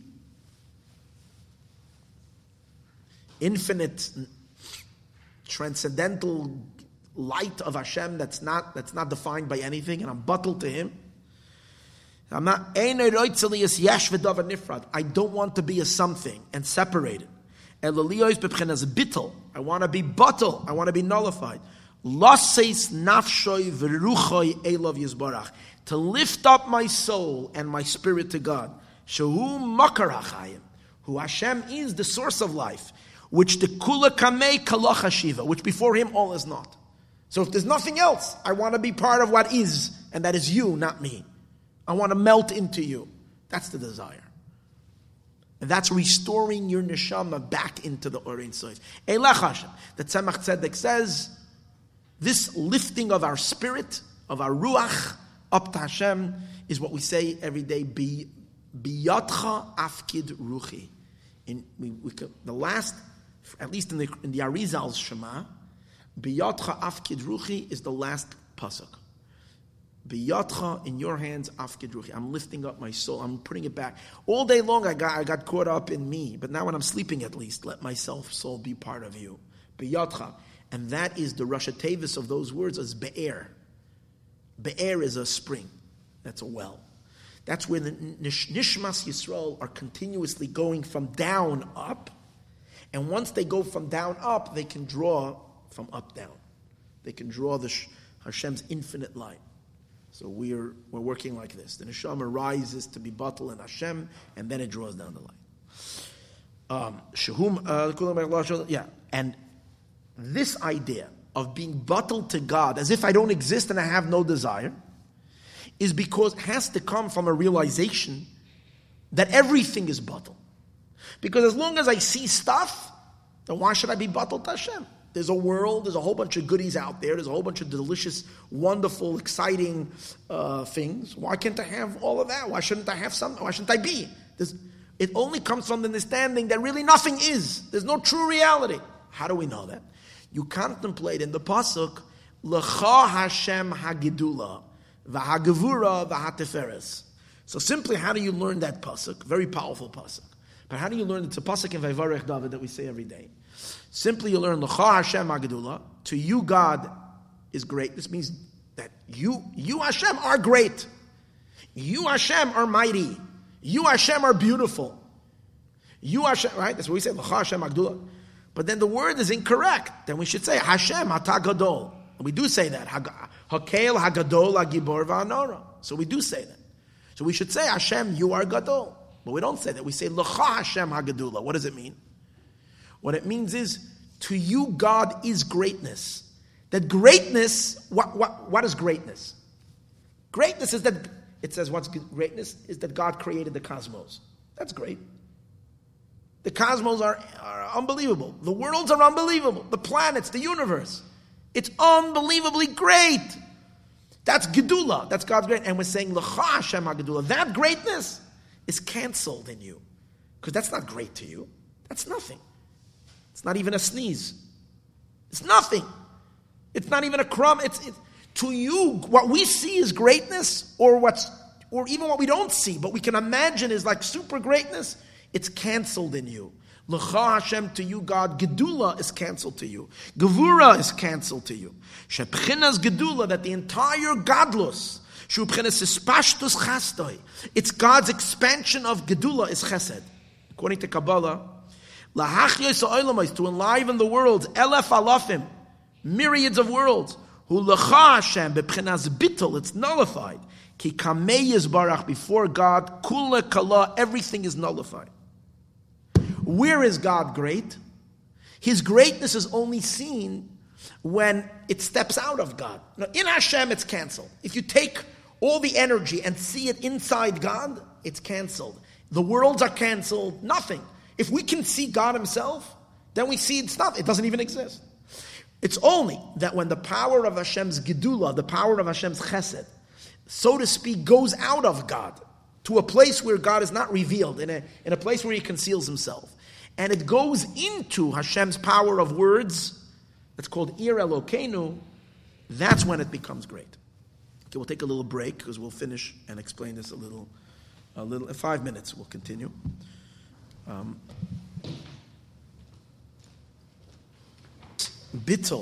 this ability for a person to to really pull himself out of everything and surrender himself to the to God to the point where he says, I am nullifying all my wills and all my desires because I just want to be canceled to you. Um, comes from the understanding of L'cha Hashem Hagedullah. That the power of God that is considered God to being great, which is the power of His greatness in creation, the entire Midas Hagedullah is not even called Gedullah. It's, not, it's, it's, it's lost in, his, in, in the Ein Sof. So if Hashem's, put it this way, if Hashem's im, chesed, put it, uh, let's look at it this way. If Hashem's chesed, which is the, the, the, generates all of existence, it's Hashem's kindness if the kindness that generates all of existence is canceled to God Himself, who's infinitely higher than being kind, it's nullified in Him who is totally beyond that, then what could the creation be, possibly, if its entire motive and drive that's beneath it, that's, that's generating all of it, is canceled in its source? L'cha Hashem. And we're not just saying the Gedula. We're saying the Gedula is canceled, the Gevura is canceled, the Teferes is canceled, the Netzach, all the Midot, they're all L'cha Hashem, they're all bottled to you. Where then does Hashem's Gedula manifest? So it says, Chazal say, Gadol Hashem umuhulo ma'od be'ir Elokeinu. So Chazal say, what does that mean? Hu Gadol, when is God great? Kishohu be'ir Elokeinu, when he comes into the city. That means when the power of the Abishter's chesed goes out of its source and it goes into speech, Ir Elokeinu, the city of God, is called Malchus. Malchus is speech. So, for instance, in a in in in a person, for instance, you know a person is kind, and but you don't really know that kindness until they speak kind words and have use their power that they have to do a lot of kind things, then you know they're a kind person. So simply, it's when is God's kindness activated? When He puts it into Ir Elokeinu. Ir Elokeinu is the world of endless combinations of letters that is the very underlying fabric of all of creation and all of existence. You know, then you see that God is kind and you see that God is great, that He can create all of this. But with God, it's deeper. But us, it's like the kindness is something. You're a kind person. That's special. And that's actually what makes you so special is that you're kind. It's just that no one notices until you talk, until you bring it out, until you activate. Right? If a person could be the kindest person, but he's living on an island and he couldn't do anything with that kindness, then uh, there's kind of But with Hashem, it's a different story. With Hashem, it doesn't have an existence higher because before it's activated, when it's in its source, it's canceled because by God, the entire midah, any midah, midah is a measure, anything that is defined is nothing to him, to an infinite being. So the kindness itself is very bottle. The Amosai Gadol, that's what he continues over here. And when is he great? Kishuhu be'ir Elokeinu, when he's in the ear Elokeinu, hainu, pchenas tzerufe oisiyos, when Hashem lowers his kindness and activates it through the letters, through speaking words of creation. Masara Mamares from the ten utterances. Shemachaya oilamois, that he enlivens worlds, hanevram of creations. Shesham yesh pchinas gedula v'hispashtus. Over there, there is a gedula, there is a greatness, and there is an expansion. So when a person meditates on this, then, then what? On the L'cha Hashem HaGedula, that causes the person also, it says, if Gedula is batal and Gevura is batal, that means consequentially everything in creation is batal because they're all, these are the building blocks of creation. And they're batal, so everything else must be batal. So why should I walk around as if I'm not batal? Why should I walk around and be a ganze yachka bedam metzias over here when I'm nothing? How can I be a metzias if my whole metzias is based on I'm a little peepsqueak within the cosmos? I'm a little bit, and I'm a metzias when the cosmos are nothing and the source of it is nothing. L'cha Hashem. So the person also comes to a state of l'cha to you Hashem. That's the same. We, we said earlier that, a, that Nishmas Yisrael are called kol. Kol hanikra b'shmi. But now the word kol, if you switch it, it's l'cha. Kol is when the neshama is more pronounced as being a neshama in the world. L'cha is when the neshama is nullified to its source. As a result of the neshama elevating itself and surrendering or else to its source, what does it cause? Kikol bashamayim uba'aretz. In the same pasuk of L'cha Hashem HaGedula, V'agavura, V'ateferes, V'anetzach, V'ahod, what's the next words? Kikol bashamayim uba'aretz. That means when a yid is in a state of, when a neshama is in a state of L'cha Hashem, a L'cha Hashem, to you God I melt, L'cha to you, that's the elevation, you go up into your source. The midot, in Kabbalistic terminology, the midos go up into the mother in Bina, it's like the, the, the, children go back into the womb. All the midos, everything goes back into its source. Yesterday, we all went back into our source. According to Kabbalah, Yom Kippur is Bina. We all rise up into our mother. We all go back into our source. We're all nullified to Hashem. Then what? Because Kikol Bashamayim Ba'aretz. Shamayim is Torah Shebiksav, Oretz is Torah Shebal Peh. We bring the Abishter back down to manifest in Shamayim. And into Oretz. And that's the, Al Kain. That's how. So first there has to be, however, and every day we have to do this. Every day we have to come to a place of L'cha Hashem. I'm erasing, I'm canceling all my desires to you. And now, once we are God, in a sense, because we become melted in Him, then we can bring Him wherever He wants to go because we are Him. So we bring Him down wherever we're directing Him. And where does He want us to direct Him? Into this world. The al can't no. Oh, but the problem is so the tzemach again. This mimer is very cryptic, and again here the tzemach tzedek says that's great. Mesiras nefesh, the neshama is willing to surrender itself and nullify itself, and that's what the neshama wants because the soul wants can't stand being a yesh. The neshama wants to be bottle. Problem, however, is we're not just a neshama. We have a rough casing on the outside, and that rough casing, outer casing, is very, very much happy in being a somebody and is not willing to become nullified to God. So now you have to inspire your animal soul as well. The neshama on its own, if we would only be a neshama, we would do this gevaldig. We would do, we would do this uh, like a Buddhist monk. The problem is the Buddhist monk doesn't have a Yetzirah not to do it. So there you go. I can do this all the time. The Jew can't do it. He has a very hard time because by the Jew he's going to move the cosmos if he does it. So what did the Abishta give him? The Abishta gave him a real coarse animal soul that's not interested in anything of this. Wants, uh, wants its, it wants his grubkite, wants whatever it wants, wants physical pleasures and delights. Leave me alone. So now you have to inspire your animal soul to. So for the neshama, it would have been enough. You begin davening with Shema. And the truth is interesting. In the olden, olden days, when we were still very, very much neshamadig, when our souls were very, very, very present and very, very much, we were very conscious of our souls, we began davening with the Shema. One, two, three. Or Birchas Shema, that's what we did. There was nothing else to say. But when the generations got lower and our, our animal soul started becoming so much more uh, the, the, the, the, center of our consciousness, and some were deep inside as Anashama that wakes up once a year on Yom Kippur, but Stamazo, it's hidden, it's not there, and instead a person feels his ego. So now you have bitter work in order to dig your soul out. And to, so, that, so that already requires psukkah de zimra. Psukkah de zimra are, it's, an, it's a preparation. It's in davening itself. You say ashrei, hallelujahs. You build. You build and you build. And what you're really using is you're going to use meditation.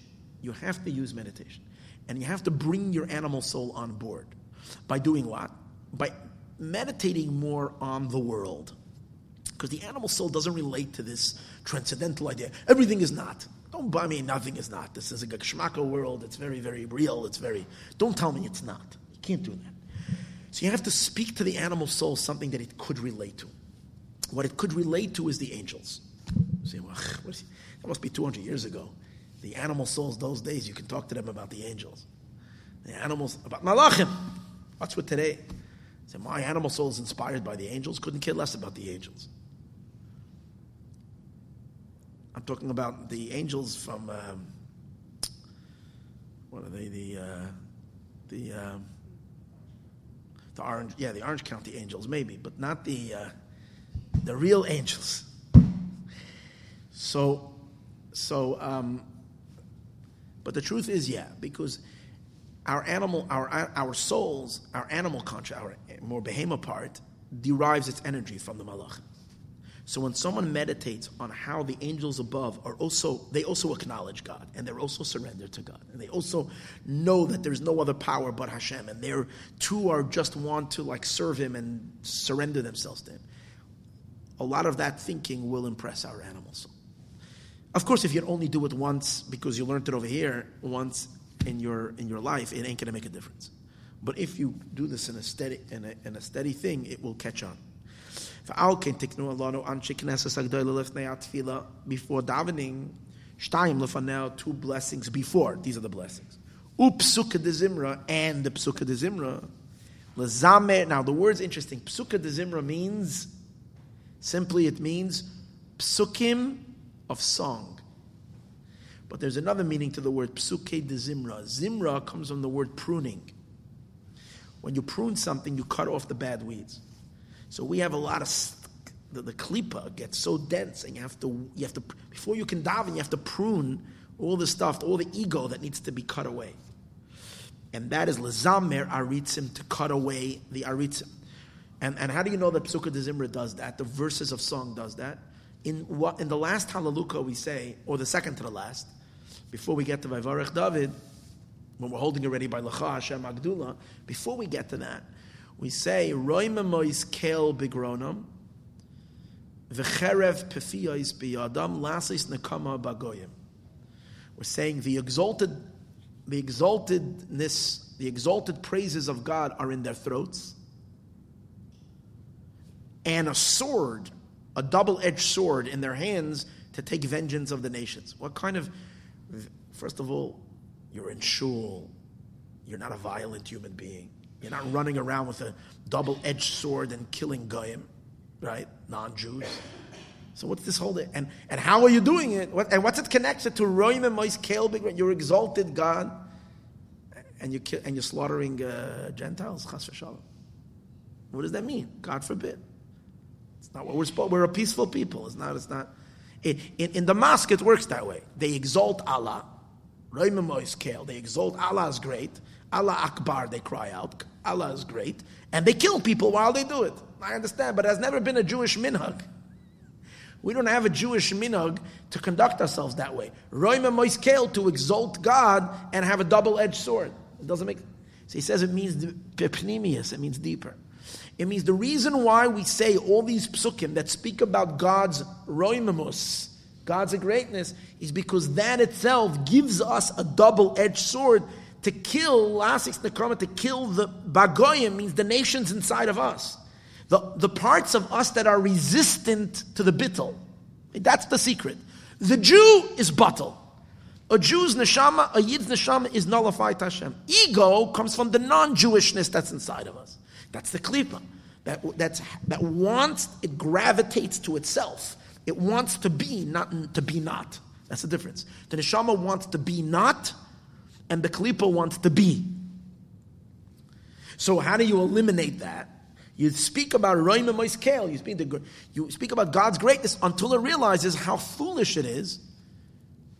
Its beingness is underrated. It's, it's, it's, it's not a real thing. It's ridiculous to be involved in it.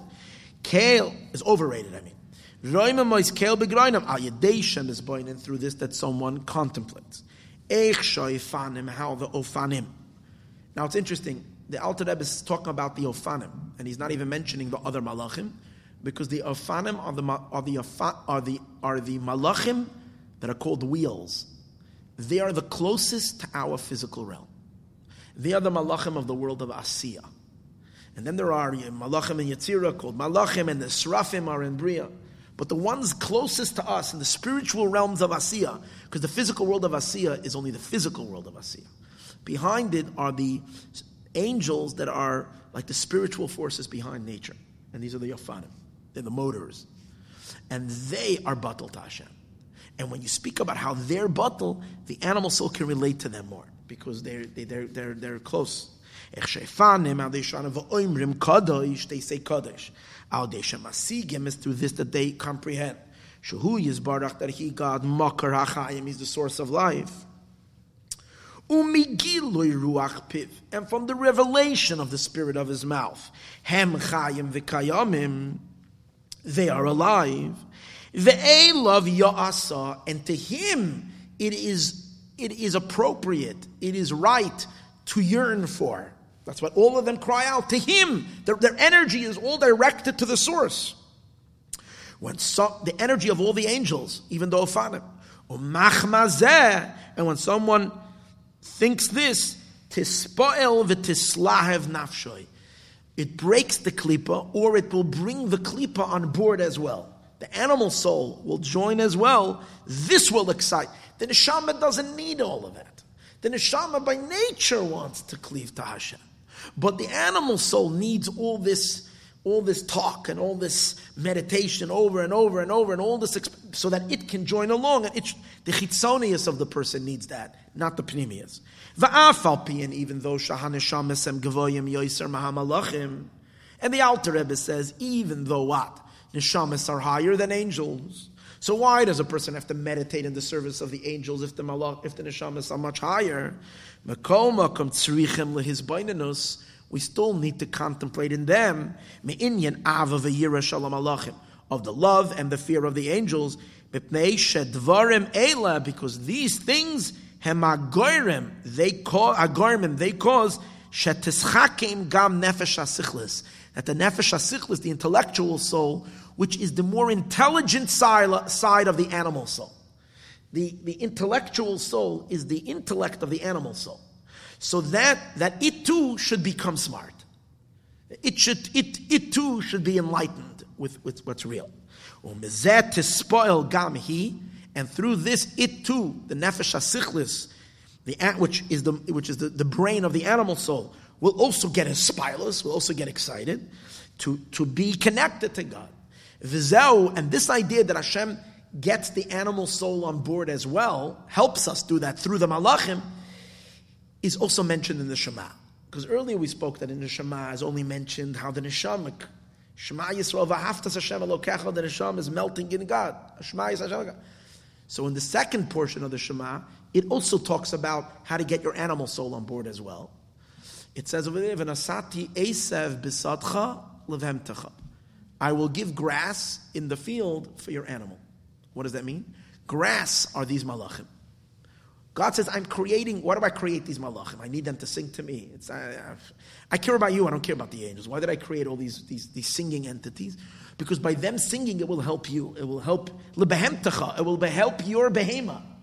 Behemtecha simply means I'll give you grass in your field. For who? For your animals, for your cows to eat. But well, let's get a little deeper. Hashem is saying, I'm creating all these angels that are called Asev, to help you inspire your animal. So your animal will see, ah, that, that, that, that behema, which is the source of me, which means that malach, that he's excited about God, for sure. This is where my energy comes from. Which is the animal soul. Who's getting its nourishment from the angels, Shanikra which the angels are called Asev grass. Because they create it every day, Numalachim, whatever. And this is the meaning of Okay. So this concludes, and by the way, the Tzemach Tzedek adds, okay, it doesn't say it. When you bring your animal soul on board, when you bring your animal soul on board, it's not only to remove the obstacle. Pipashtis, it's to remove the obstacle because when the animal soul, animal consciousness is not going along with you, it's not allowing your neshama to express itself. So the neshama will, um, I can't, can't, can't. So you need to get your animal souls will go along, but there's also a deeper meaning. It intensifies the longing.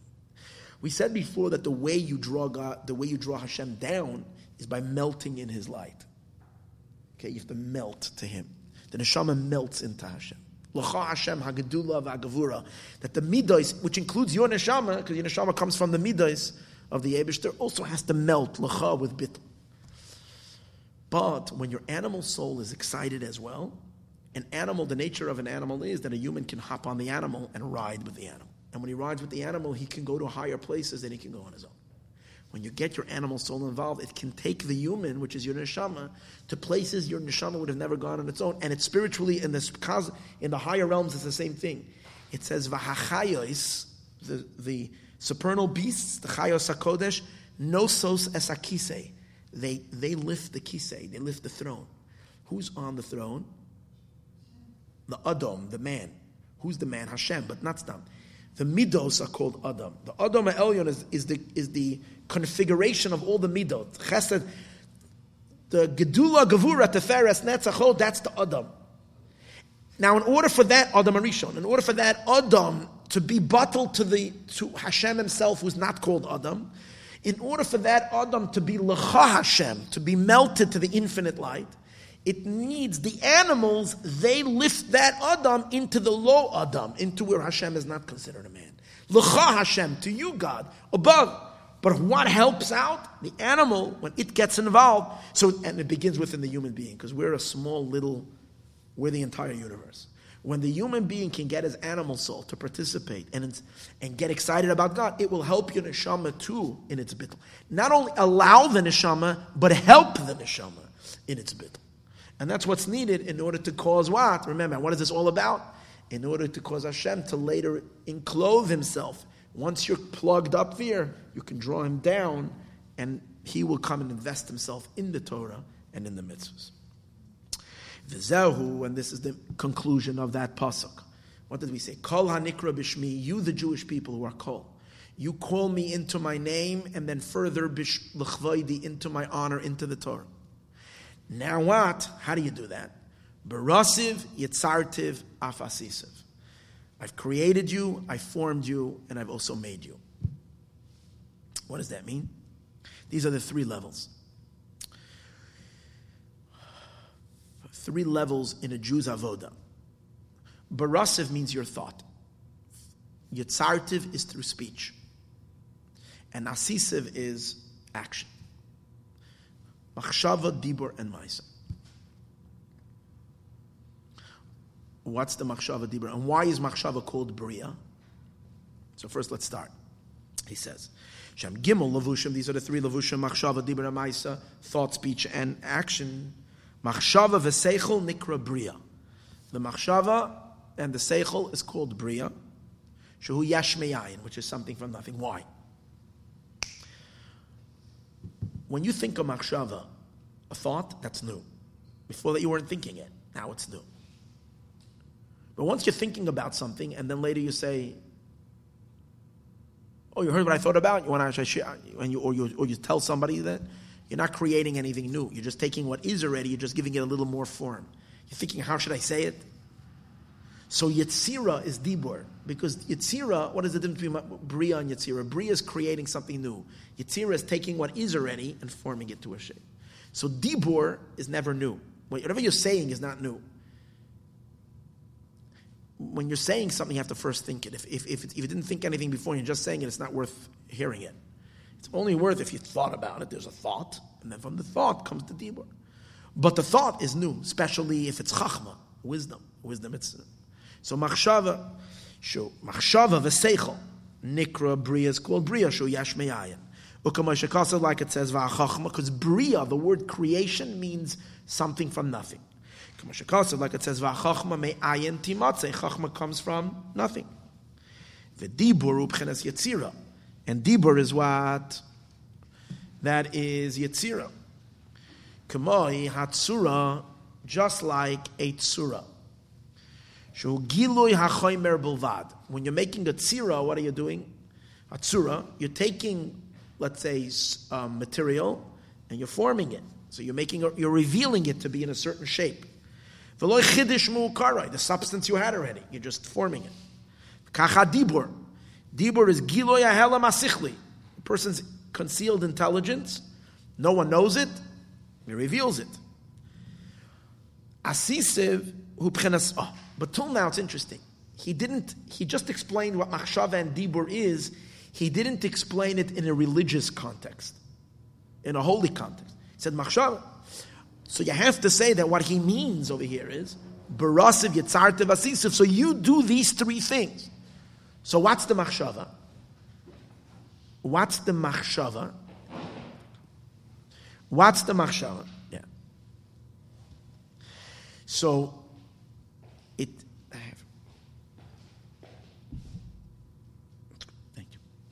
What's the machshava? The machshava is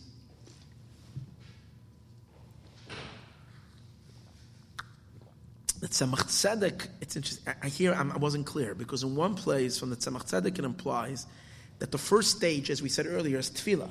It's only through tefillah. Tefillah is mainly with machshava. It's concentration. Because tefillah is not the words. Tefillah is where your heart is.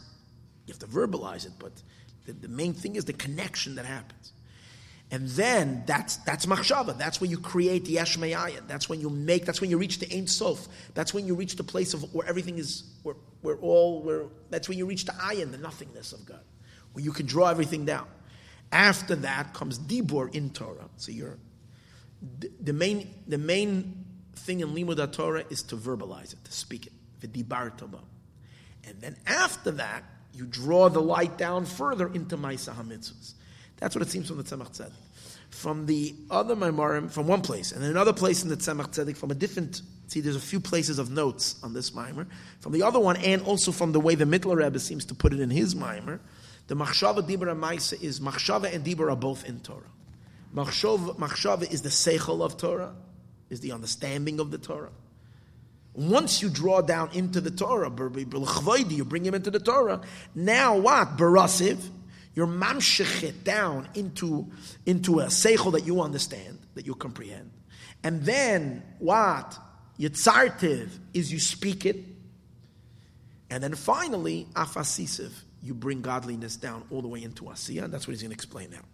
Asisiv, upchenas ma'isa ha-mitzvah, is already the action of mitzvahs. Kamoy melech basar v'dam,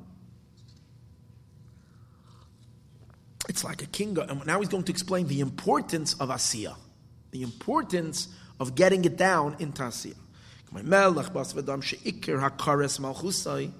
The main recognition of his kingdom, hu al yedei hamaisa daika, is dafka through action.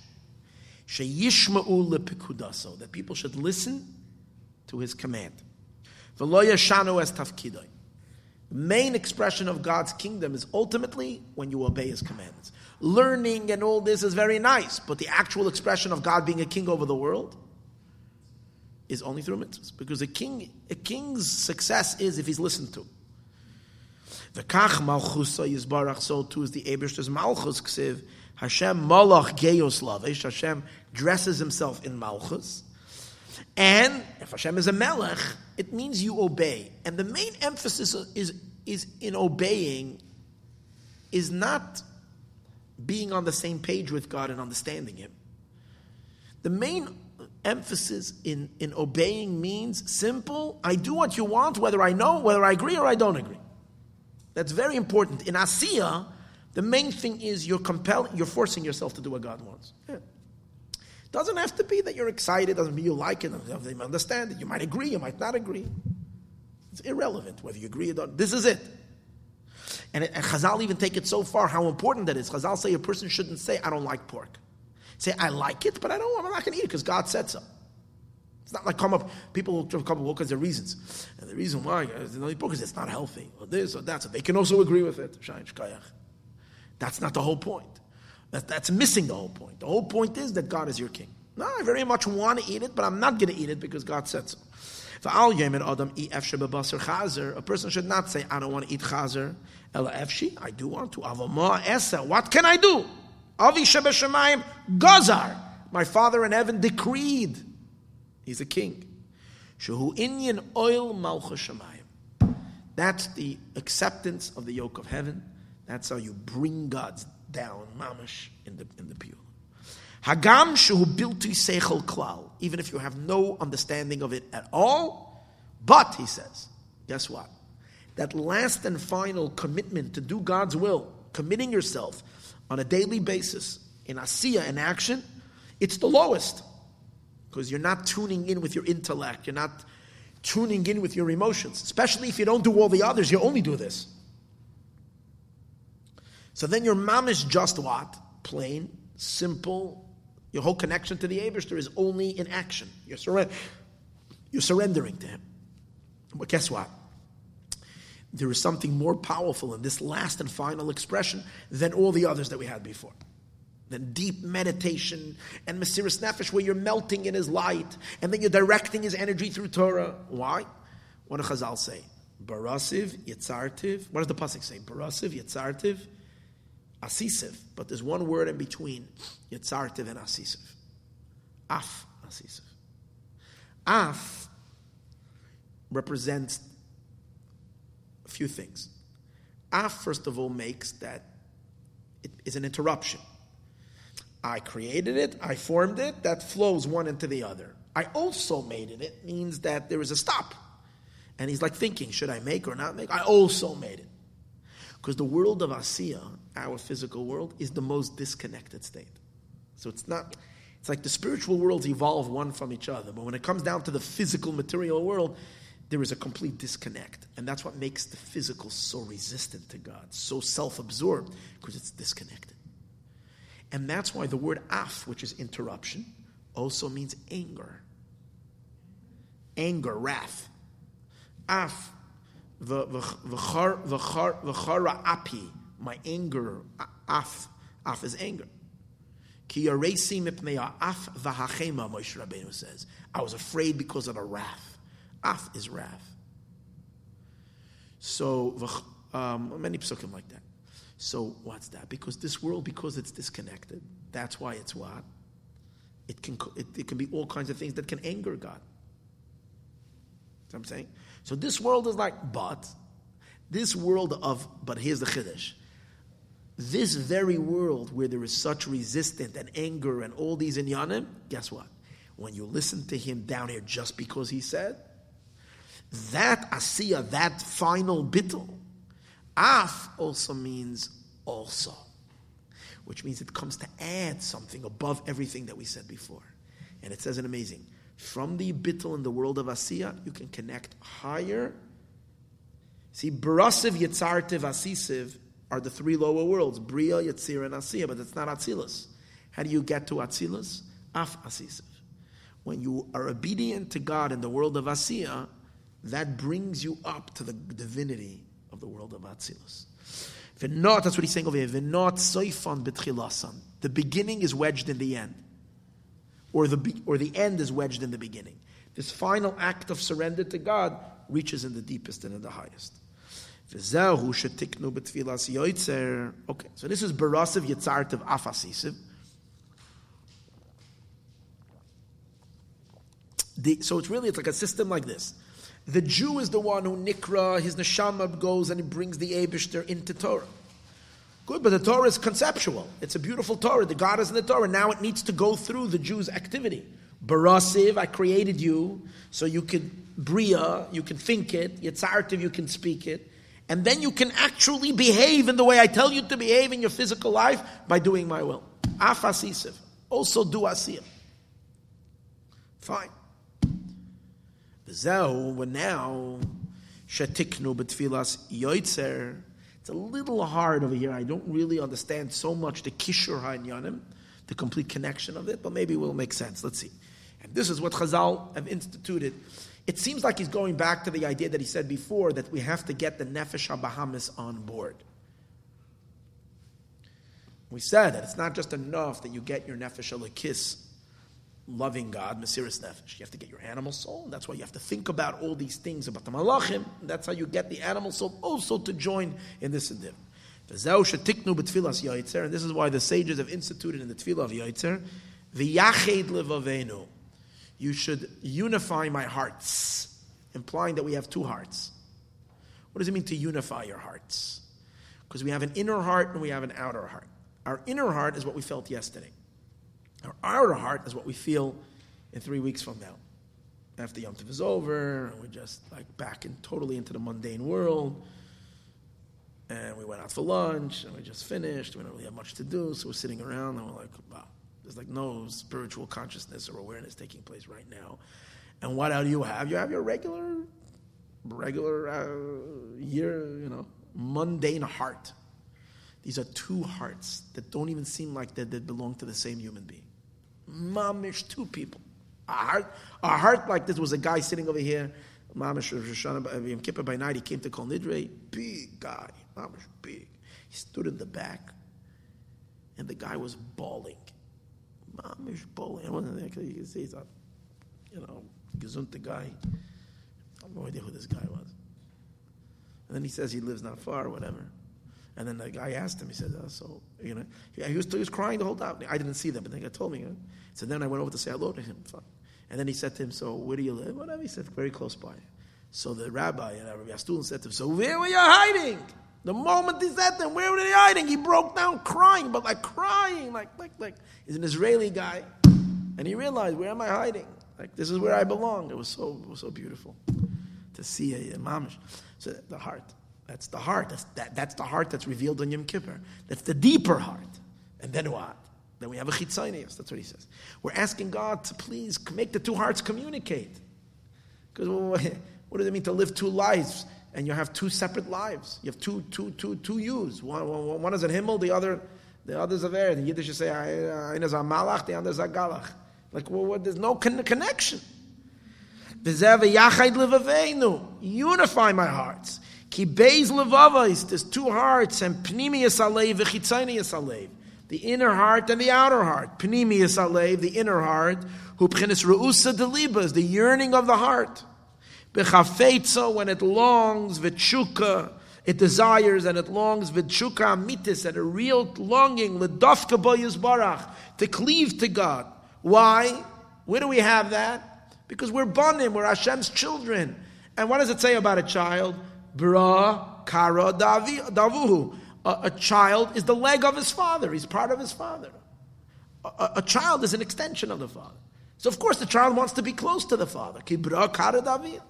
So we are all banim atam Hashem Elokechem, your children to God. So that is the neshama. Hashem Elokeinu. That's the part. That's uh, Hashem is our God. Shelanu mamish. He's mamish ours because we're of Him. We're made up of godly stuff. Not just godly stuff. We're made up of divine substance. That's who we are. The ain't tzarechli his boinenus klal. And this, once you peel away the external heart and you expose the internal, the inside heart, You don't need any contemplation. No need, no contemplation. Kime elov tislat. It goes ablaze on its own. Like on its own. Like he said, where are you hiding? Oh, vey, he starts crying. Where am I hiding? I don't know where I'm hiding. Me'elav on its own. You don't need anything to create it. The fire is there. The outer part of the heart. That's when we go deep on Rosh Hashanah. In Kippur, the, the days themselves bring us to a deeper place within our heart. But then we move more to the outer level of our consciousness. Shahum, and over there, Shahum Achmas Nefesh Bahamas. Over there, there is an animal soul that occupies the heart. And what does it do? Shemasteris. And it, there it causes a block. The animal soul causes a block. The ego. For whom Mashakasav or las levavchem. And this is what it says the foreskin of the heart, the clogging of the heart. Shu hastara. It's a blockage. Shemasteres or kedushas Hashem. It conceals the light of the holiness of God. And on this outer heart it says that's blocking umaltem. You have to circumcise it. Shetzarech lahavir or lazu. You have to circumcise it. You have to remove it. Hamafsekas. That's that's that's blocking. But how do you? How do you? How do you? you do a surgery? What do you do? Uh, he's binding us. So you use contemplation. That's what we spoke about earlier. Meditation, contemplation, it's all like a, as we said, cherev. It's a sword. It literally does, it cuts away the, the klipa from the heart. It, it, it cuts, it, it, it takes away that which is, is causing the, the blockage, that, that which, the, the, the ego that desensitizes the heart doesn't let you feel God because you're feeling yourself so much. So it, the constant, everyday meditation is going to cut it away. Everything that is explained in Psukkah de Zimra, and the Ofanim, like we spoke earlier. That's until Mashiach comes. Until Mashiach comes, we have no choice because we need to do the surgery on our own. When Mashiach will come, it says God is going to circumcise your heart. We kept on begging for that yesterday. We said, Umal Hashem Hashem is going to do the milah. Hashem is going to circumcise the heart. Once you remove the stuffing of the heart, what's going to happen then? The Yached Levavenu, both hearts are going to be together. Meaning the, the, the deeper heart and the external heart are going to be on the same page. Oh, That's all year long you need meditation. So that you can connect your outer heart to your inner heart. Because it's not, and you're mainly, all year long, you're mainly operating in your outer heart. You're trying to touch a little bit into your inner heart but you're mainly on your myth. Baseres Yemei Tshuva, however, in the ten days of repentance, Suddenly, your inner heart rises to the top. Mimamakim, from a deep place, krasicha, I call you. It's much easier to tap into the deeper parts of our soul in Aseres Yemei Tshuva just because God is very close. When he's close. So the deeper part of a Yid's heart is more on the surface you're able to connect to it. And your avoda is not so much from your animal soul, and it's not through meditation. You just open a siddur and you start crying. It's just automatically that the fire is there. It's just under it. Mimamakim krasicha havaya. Mu'umka daliba, from the depth of the heart. Pnimius alev, the innermost of the heart. And what are you, and when you're the innermost of the heart is seeking God, when you cry from Pnimius, you reach Pnimius you also reach Hashem's Pnimius. Watch Hashem's Pnimius. So we know that God too has an external self and a, and a Pnimius. The external part is God relating to the outside. The Pnimius of Hashem is the way God is for himself. In the words of Kabbalah and Hasidus, it's the difference between the Mamale Kalalman and the Soviv Kalalman. Mamale Kalalman is God filling the world with a light that is relatable to the world. That means He's relating, He's projecting. Soviv Kalaman is God being himself, his infinite light that encompasses all worlds, but he's not contracting himself. Usually, through our avoda, we're reaching the mamale light, because it's coming from our chitzonius, and it's reaching God's chitzonius. Asteris Yemei Tshuva, since the Yisoidus is coming from your Pnimius Alein, where is it touching? The Pnimius of the Abishter. That's why we say, L'cha amar libi, to you, God, my soul says, Bakshu panai, I'm looking for my pnimius. As panecha Hashem avakesh, by finding my own pnimius, I will search your pnimius. Shagam lamayla yesh pnimius v'chitzonius. Above two, there's in, inside and outside. Soivev mamala, the encompassing and the indwelling. Mamala ubchenes chitzonius. The mamala is the chitzonius. Why?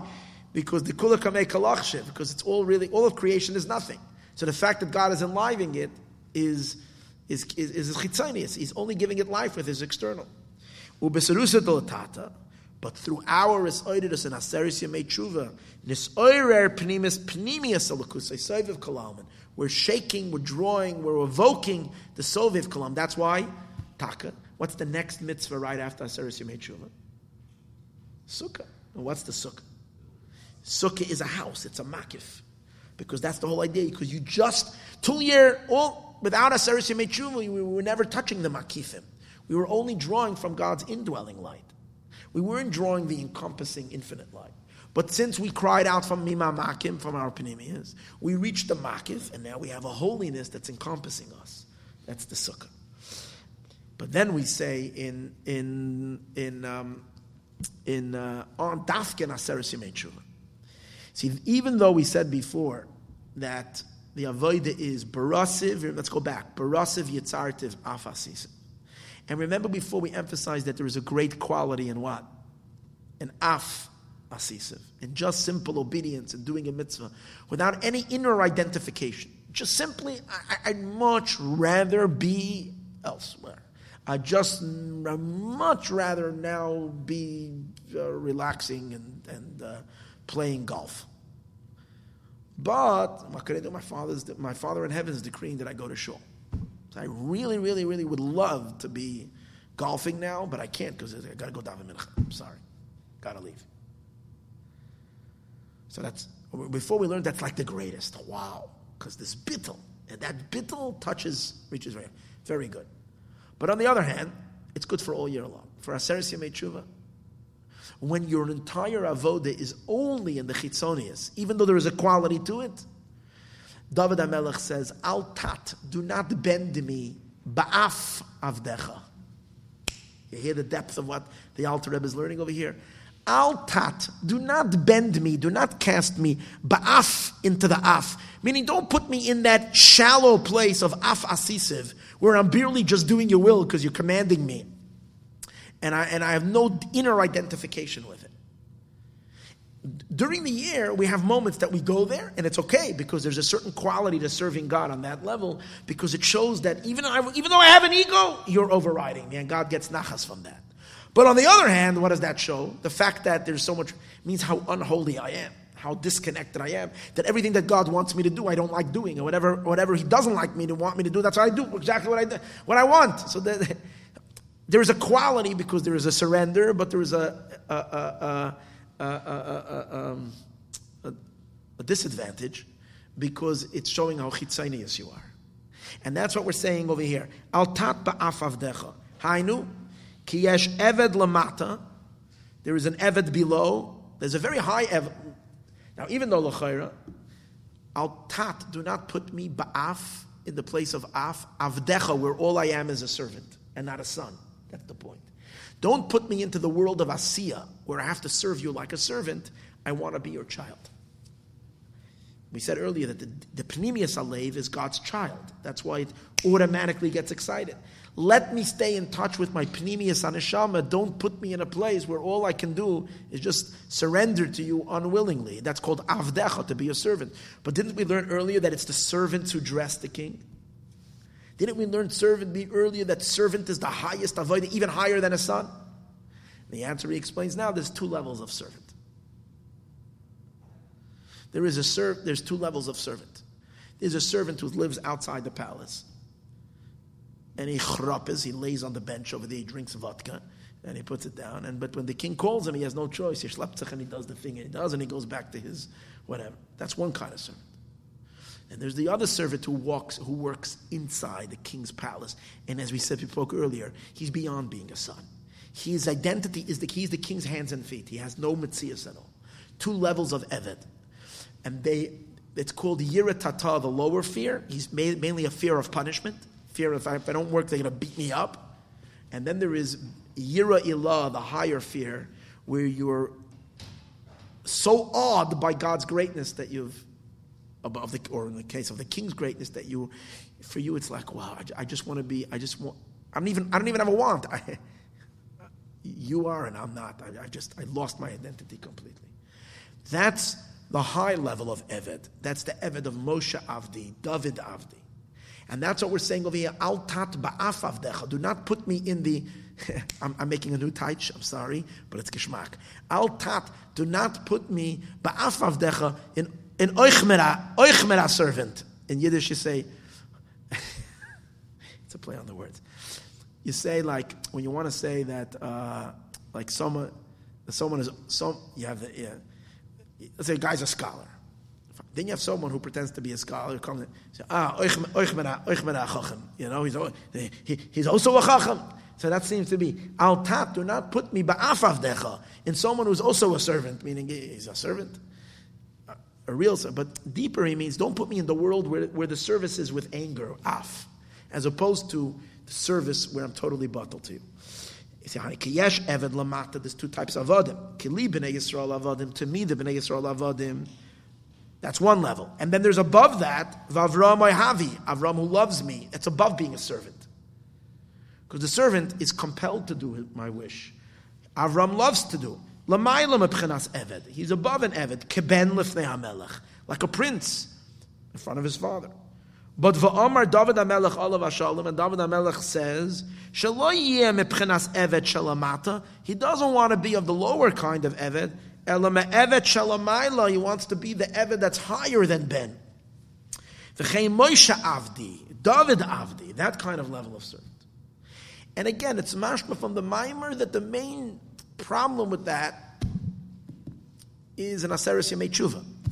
In the time when we sing, because it's all part of Ladavid Hashem Oiri, this, this Ladavid Hashem Oiri we say during Elul, and in this heightened consciousness, I'm asking you, God, don't put me there. Because now I'm, a, when we go away from this, and we're not meant to live in this heightened awareness all year long. We're not meant, God doesn't want us there.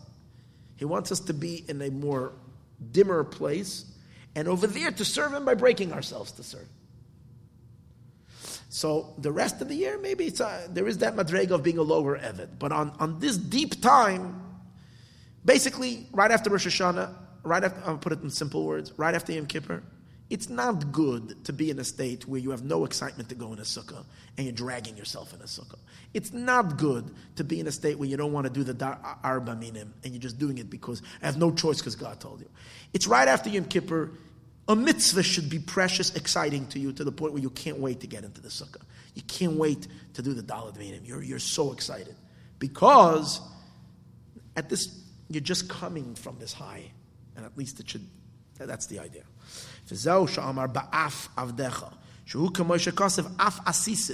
Where it's only asiya. Pchenas maisa. When you're doing actions, belitam, without reason. And over here, tam doesn't only mean reason. Without tam means without taste. There's no taste to it. Ke'evet shemesharis lefnei adoinai, like a servant who's serving his master, v'oiser does his will.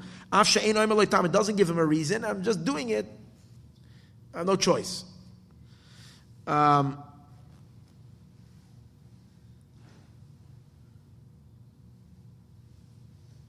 Lamed Chav Dalad. What does that stand?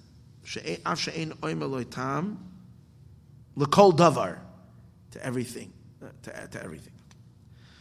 Val Yedei Yichud. Now going back to the Yichud. Val Yedei. Oh, and that's part of what we're asking. V'yachid levavenu. Don't let my chitzonius alev.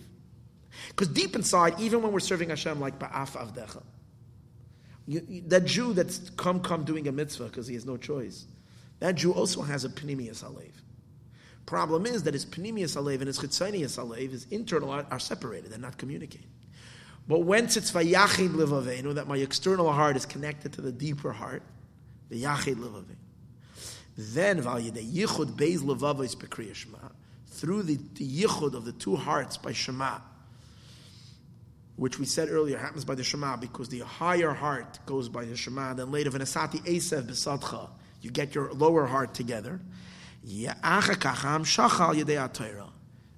after that, you connect your two souls, and both of them are yearning for a God. Then you can draw down light through Torah.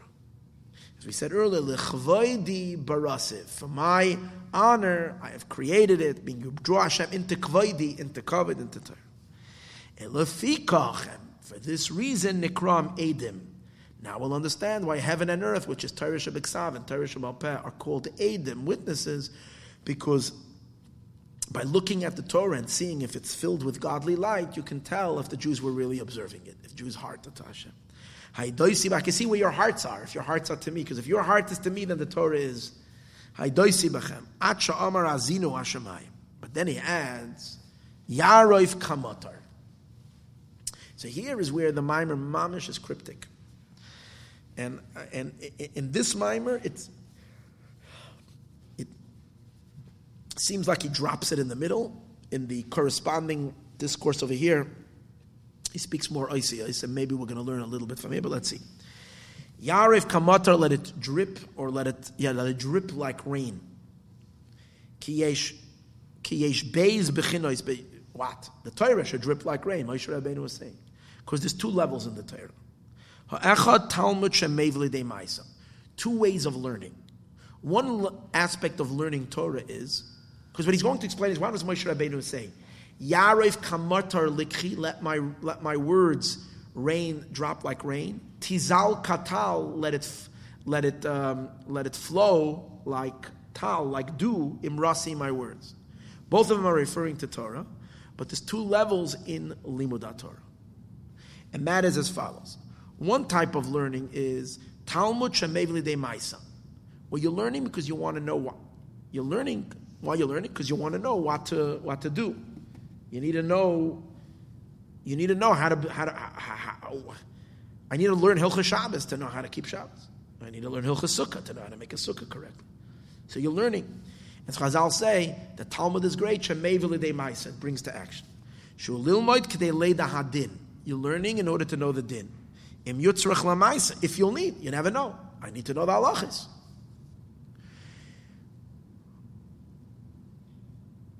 Now, it seems like from the other mimer that for this, not from here, but from in, from the other mimer in, in here, the other version of the mimer, for this kind of learning, you don't have to you don't have to speak it. For this kind of learning, what The main reason you're learning is just to know the information. So that you can just read it with your eyes. You don't have to say it. For the other kind of learning, where it's about drawing God down into the Torah, and that's a learning where you're, you know, you're learning halachas that you're never going to learn. It's not negaya. You know you're never going to need to know this. But you're learning it anyways because you love, because you want to connect. That's a different kind of learning. Then you have to speak it. But over here, it's mashma that he's only he, he brings this two bechinos in Torah, but he never says what the second bechina is. So either he's hiding both together over here. That's why I'm not so sure. Here he says ubehira loisagi, and with thinking is not enough. Achayeda v'yachkik. Ah, no. See, he's not talking over here that you need to speak. That's wrong. He's, he's not saying you don't need. When he's saying could be this kind of learning. He never says you have to speak. I made it, I read it wrong earlier. This type of learning is what? Is the main thing is concentration. This kind of learning, the main thing is deep contemplation, concentration. What he means, I, I totally misread it before. Behirer loisagi means looking, glancing at it quickly. Loisagi is not is not enough. Why? Because you're not going to know about halachas unless you really learn it. I took out yesterday Shulchan Aruch right after Yom Kippur. I said I'm going to learn Hilchas Sukkah. I have a very I love I love learning the mystical stuff. I have such a hard time pushing myself to learn halacha. It's like pulling teeth. I try. So I asked. I said, "Okay, I'm sitting down. I want to learn the halacha. It's fine." So I start learning. And, uh, ask me today what I learned yesterday. I have no clue. And then I said, because uh, I, am You can't. You're not going to know halacha. You know, it's complicated halachas of a sukkah there. The schach from the tree, if it's more, if it's less. And then he, he goes through five halachas, long discussions about. It. Then he says, and that's only one opinion. Then there is the other opinion, according to the second opinion, and it gives you such a headache. You they. And then you need a, and then, and then, and then you're forgetting which opinion it is, and what. But that's the point. What he's saying over here, behir sagi. Thinking quickly in it, loisagi, achayeda v'yuchkach beluach liba. You have to learn it till you can engrave it in, the, in your heart. But this is a learning where what's your intention in learning, however, over here is? What's your int- intention in learning over here? Is to know the halach. Va'al shekasav, and that's maybe maybe the, the diuk is yaroif kamotar Likhi. Likhi means you have to really take it. Lekach means to take. You have to take it. It has to become part of you. Maybe it also is associated with the word yarif because it involves a certain breaking. Like yarif means the lashon. Yarif kamatar. And kamoshakasav kikasha yered ageshem when the rain comes down. It's compared to water. And what sense is it compared to rain? Because what does rain do? Because it says kasha yered ageshem when rain comes down va'asa asasha chafatzti. It does what I desire. What does it mean that rain does what God desires? It says further v'shama lo yashav. It doesn't return. The rains will not go back. It will quench the thirst of the earth. It will make the earth grow. V'tzmicha and make it sprout forth. And it will give. Meaning what? What does God want? When God gives rain, it makes the earth grow, vegetation. Let's think about it. How much vegetation does the earth grow across the planet? It's like, no, it's like, it's like wow. Tons, tons, tons, probably billions of tons of food across the planet. The earth is this unbelievable food machine. Ever think about that? The earth is the most unbelievable food machine. Boom! What it puts out in a, in a, in a, in a, year, think about it, the earth, across the world. What does God have from all that? From all that food, which obviously is fed by the rains. The few people who ate their vegetables and their food, and they used the energy that they got from the food to love God, that's all God has. For that he has the billion, the billions of, of pounds and tons of food. That's the meaning. I send my ray down. V'tzmicha, and what it does, and what it voilida, and it does basha chafatzti. That's what he has these words. These words, it's kavaldik. See, it's good I didn't give up on the mimer. V'odam yochal, and the person will eat. Ze yomar v'hafta, and with the energy that he gets from the food, he will say v'hafta, I love God, and then the food itself will be ole. In that love, guess what? For that, the whole monsoon came. The whole rains and all that it gave was to be. So, so now it's saying the Torah is like rain. What? The kach pchinas Torah, in what's its comparison to rain? The Torah does the same thing. It rains down on your soul, giving you the ability to love Hashem.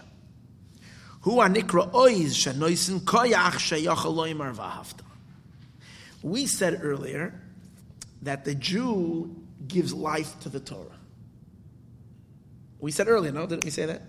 We give life to the Torah. But then the Torah, in turn, gives life to the Jew. The Yid gives once the Jew is loving God and yearns for God, then he and then he learns Torah, he draws God into the Torah. But what's going to excite, what's going to give koyach to the neshama when we're living in a physical world to get excited about God? You learn Torah that empowers your, your tefillah. So your tefillah empowers your Torah. Your Torah empowers your tefillah. It works in a, in a cycle like this. So, uh, that you can say v'ahavta. But, in order for that Torah to be potent, the Torah that you're learning, that it should be, it, there should be some godly juice in it, you have to daven first. So that's how you see how does rain come? Rain comes from the clouds, but first there's thunder and lightning, and then rain comes. So the thunder and the lightning is your davening. The davening is the thunder and the lightning, the bittel, the love, the bittel, the mesiras nefesh, the rash, the fire. That's what creates the rains. The rains give you kayach to love. The love, so it's it is, well, it's interesting. V'tzarech liyas ayidei akdamas hamasiras nefesh kanal, k'moya geshem shua ayidei ra'amim. So how do you make sense of that? You're right. He says in the mimer earlier that Mesiras Nefesh doesn't require a rash. Ah, I know what it is. I have the answer. You know what the answer is? That's the difference. The nefesh kiss is Mesiris nefesh is without the rash. But you got to bring the animal soul as well. And when the animal soul is involved, it is berash. And that's why it's the ramim va'ovim. It's the rash means a tumult, uh, noise, excitement. So the animal soul gets excited with the rash. And that's the ramim va'ovim. That's the, um, the, the thunders and the clouds. So they, they're created by what? They're created through our davening. And then the Torah comes down and the rains. They, in turn, bring you to love and the love.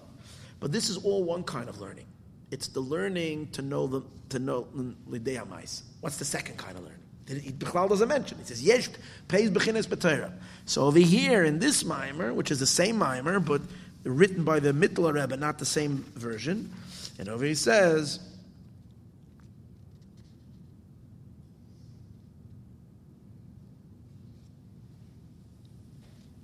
That's what he says. V'al mashal koidim sheyamtiru, before it rains, ha'avim yia koiloisu brakim, barash, veram, kach betfilo hu b'chenas harash. כמו שכוסף צעק ליבם ויצעקו אל השם ברעש. ואחר כך בלימוד התורה, אחרי התפילה, הוא בחינת ירידס הגשם. The rains are the learning Torah after the davening. כמו שכוסף כן דברי. V'zeu yaroiv kamotor, it will rain like rain. Likchi, you will take me. Kiyesh kial, yedei b'chenas Torah zusha nikra motor, you have the orin soif becomes connected to the neshamis, shaloikchem oisi, you take me. The chol zeh, but all of this is al yedei b'chenas esarusa delatata. All of this is that we're creating it. Motor. Kamoy ageshem, rain, shayardai sibis Allah, idim. Like rain, rain, how does rain fall? Well, the mist goes up, rains come down. So we said earlier, through our davening,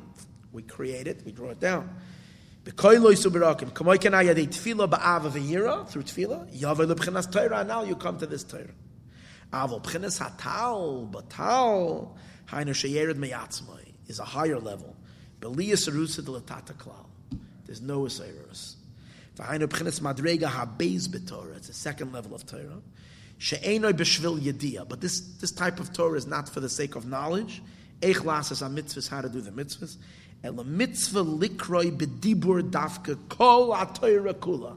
It's a mitzvah to speak the entire Torah, mikra, mishnah, even what you're never going to know. You don't have to know halachas.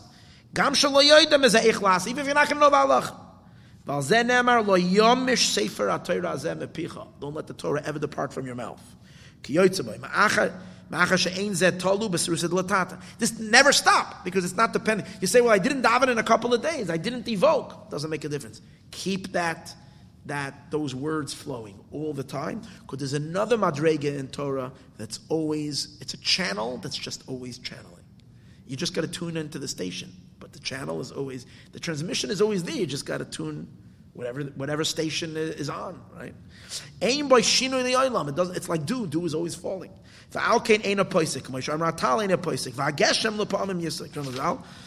Okay, because it's coming from a very high place where the serusa delatata does not reach. Vezeu tizal katalim rasi mitzad atzmos amatzl belias serusa delatata and because the loitza milas atayra nal shenikrital loituchel lavay lamata bepchinas giloy gomer. But this high level of Torah cannot reveal itself in a revealed way. Elo bepchinas helem umakif. This level of Torah, of Tal, is not able to fully reveal itself. Kemoy hatal. That's why also dew. No one sees dew. Rain, you see when it's raining. Dew, you can only see the evidence. You wake up and you see it, but there's no. It's not. Doesn't have this refined element of Torah is not. It's not. Mashakasov, and this is what it says: Ki yitzpeneni besukkah. He puts me into the sukkah. Shen zayin hasukkahs. These are the seven days of sukkahs, which is also you're going into something, but it's hovering. It's above. It's still. Eh, um, Shenimshach p'chines makifim b'schach.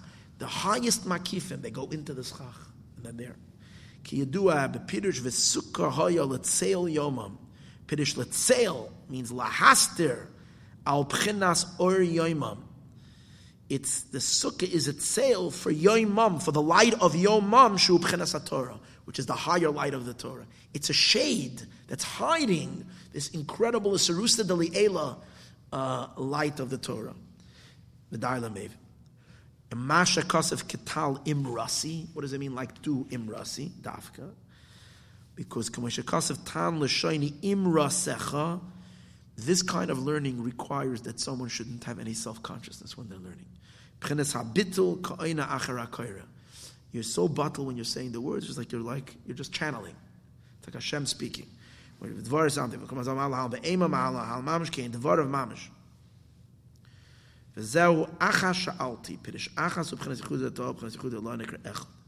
כשזה מקל מייחוד אלוה, כמו ייחוד חר ונוקפה מים, כשכנס זה נקרא אחא, וכזה מאחד, זה אחא זה יונסי, וזה אחא שאלתי, וכזה מקבל את זיים מקיפים, בזיים ימי הסוכס, וזה שם הלחסוס בנוים השם. Okay, we say achas. Achas sha'alti is when Knesset Yisrael is called Achas, that's when we rise to that deepest oneness of our heart. Achas is the same like Echad, but female. So when we are becoming a state of Achas, the Jewish neshama turning to Echad, so we become, it becomes a yichud of husband and wife between Hashem and the Jewish people. We receive the Echad in our souls. We mamish receive the Echad. Then we're called Achas Sha'alti. But then after that, that's on Yom Kippur. And then we receive the seven makifim on the days of Sukkot. That's like the Sheva brachas, seven makifim. V'zeu shama lachsois benoyam Hashem to look in the pleasantness of God. Ki it's beneni b'sukkoi. He hides me in the sukkah. V'zeu pidish achas v'achas. Yesterday we kept on saying achas, achas v'yachas. Ad achas v'sheva. Pidish achas knesses Yisrael. Achas is the Jewish people. Ukeshene Knesset Yisrael mekabelas mezayin royim. When the Knesset Yisrael, there's achas. And then you say achas vi achas, achas ushtayim. When Knesset Yisrael is mekab, is, is, is, is mekabel from the seven royim, from the seven shepherd, which is Avram, Yitzchak, Yaakov, Moshe, Aaron, David, Shlomo. Bezayin Yemei Sukkot in the seven days of Sukkot. Shem Pchina Zayin Makif. Ma'ainu pidish that's why we also have, by the Chassidim, we also have seven Chassidish Ushpizim. That means every day you're plugging into another, the other tzaddik that illuminates your neshama. Achaz v'sheva. V'hu ke'inyan amshacha satal. K'mo shekosav eya katal, v'zeh tizal katal. Ah, even this, it seems like there's much more missing than what it says. It's interesting that after the mimer over here, there's no explanation. In Torah or only the mimer was put, which meaning contrary to many places where the mimer and the beer. Over here in this in the in the book of Tav, this there is a beer, a whole explanation on what we just learned, and it's mamish like seven eight pages, which tells you one thing that there's a lot over here that is probably unknown to what we just learned. So it's a very um, I would say, uh, on the surface kind of what we got. It would be nice. I just didn't have it. I didn't see this. Didn't have a chance to learn the beer on the mimer, which would probably add so much to understanding everything that we had just learned. Okay, when that's going to happen, ich weiß nicht. But right now, this is what we got. Take care, everyone. Have a really, really happy Sukkot. It's interesting if you learn just the if you learn just the Maimer Likkutei Torah, it's, it's a Seresh Tshuva Maimer. It's not a Sukkot Maimer. But when you learn the same Maimer over here, he brings in the whole Sukkot in the end. Okay.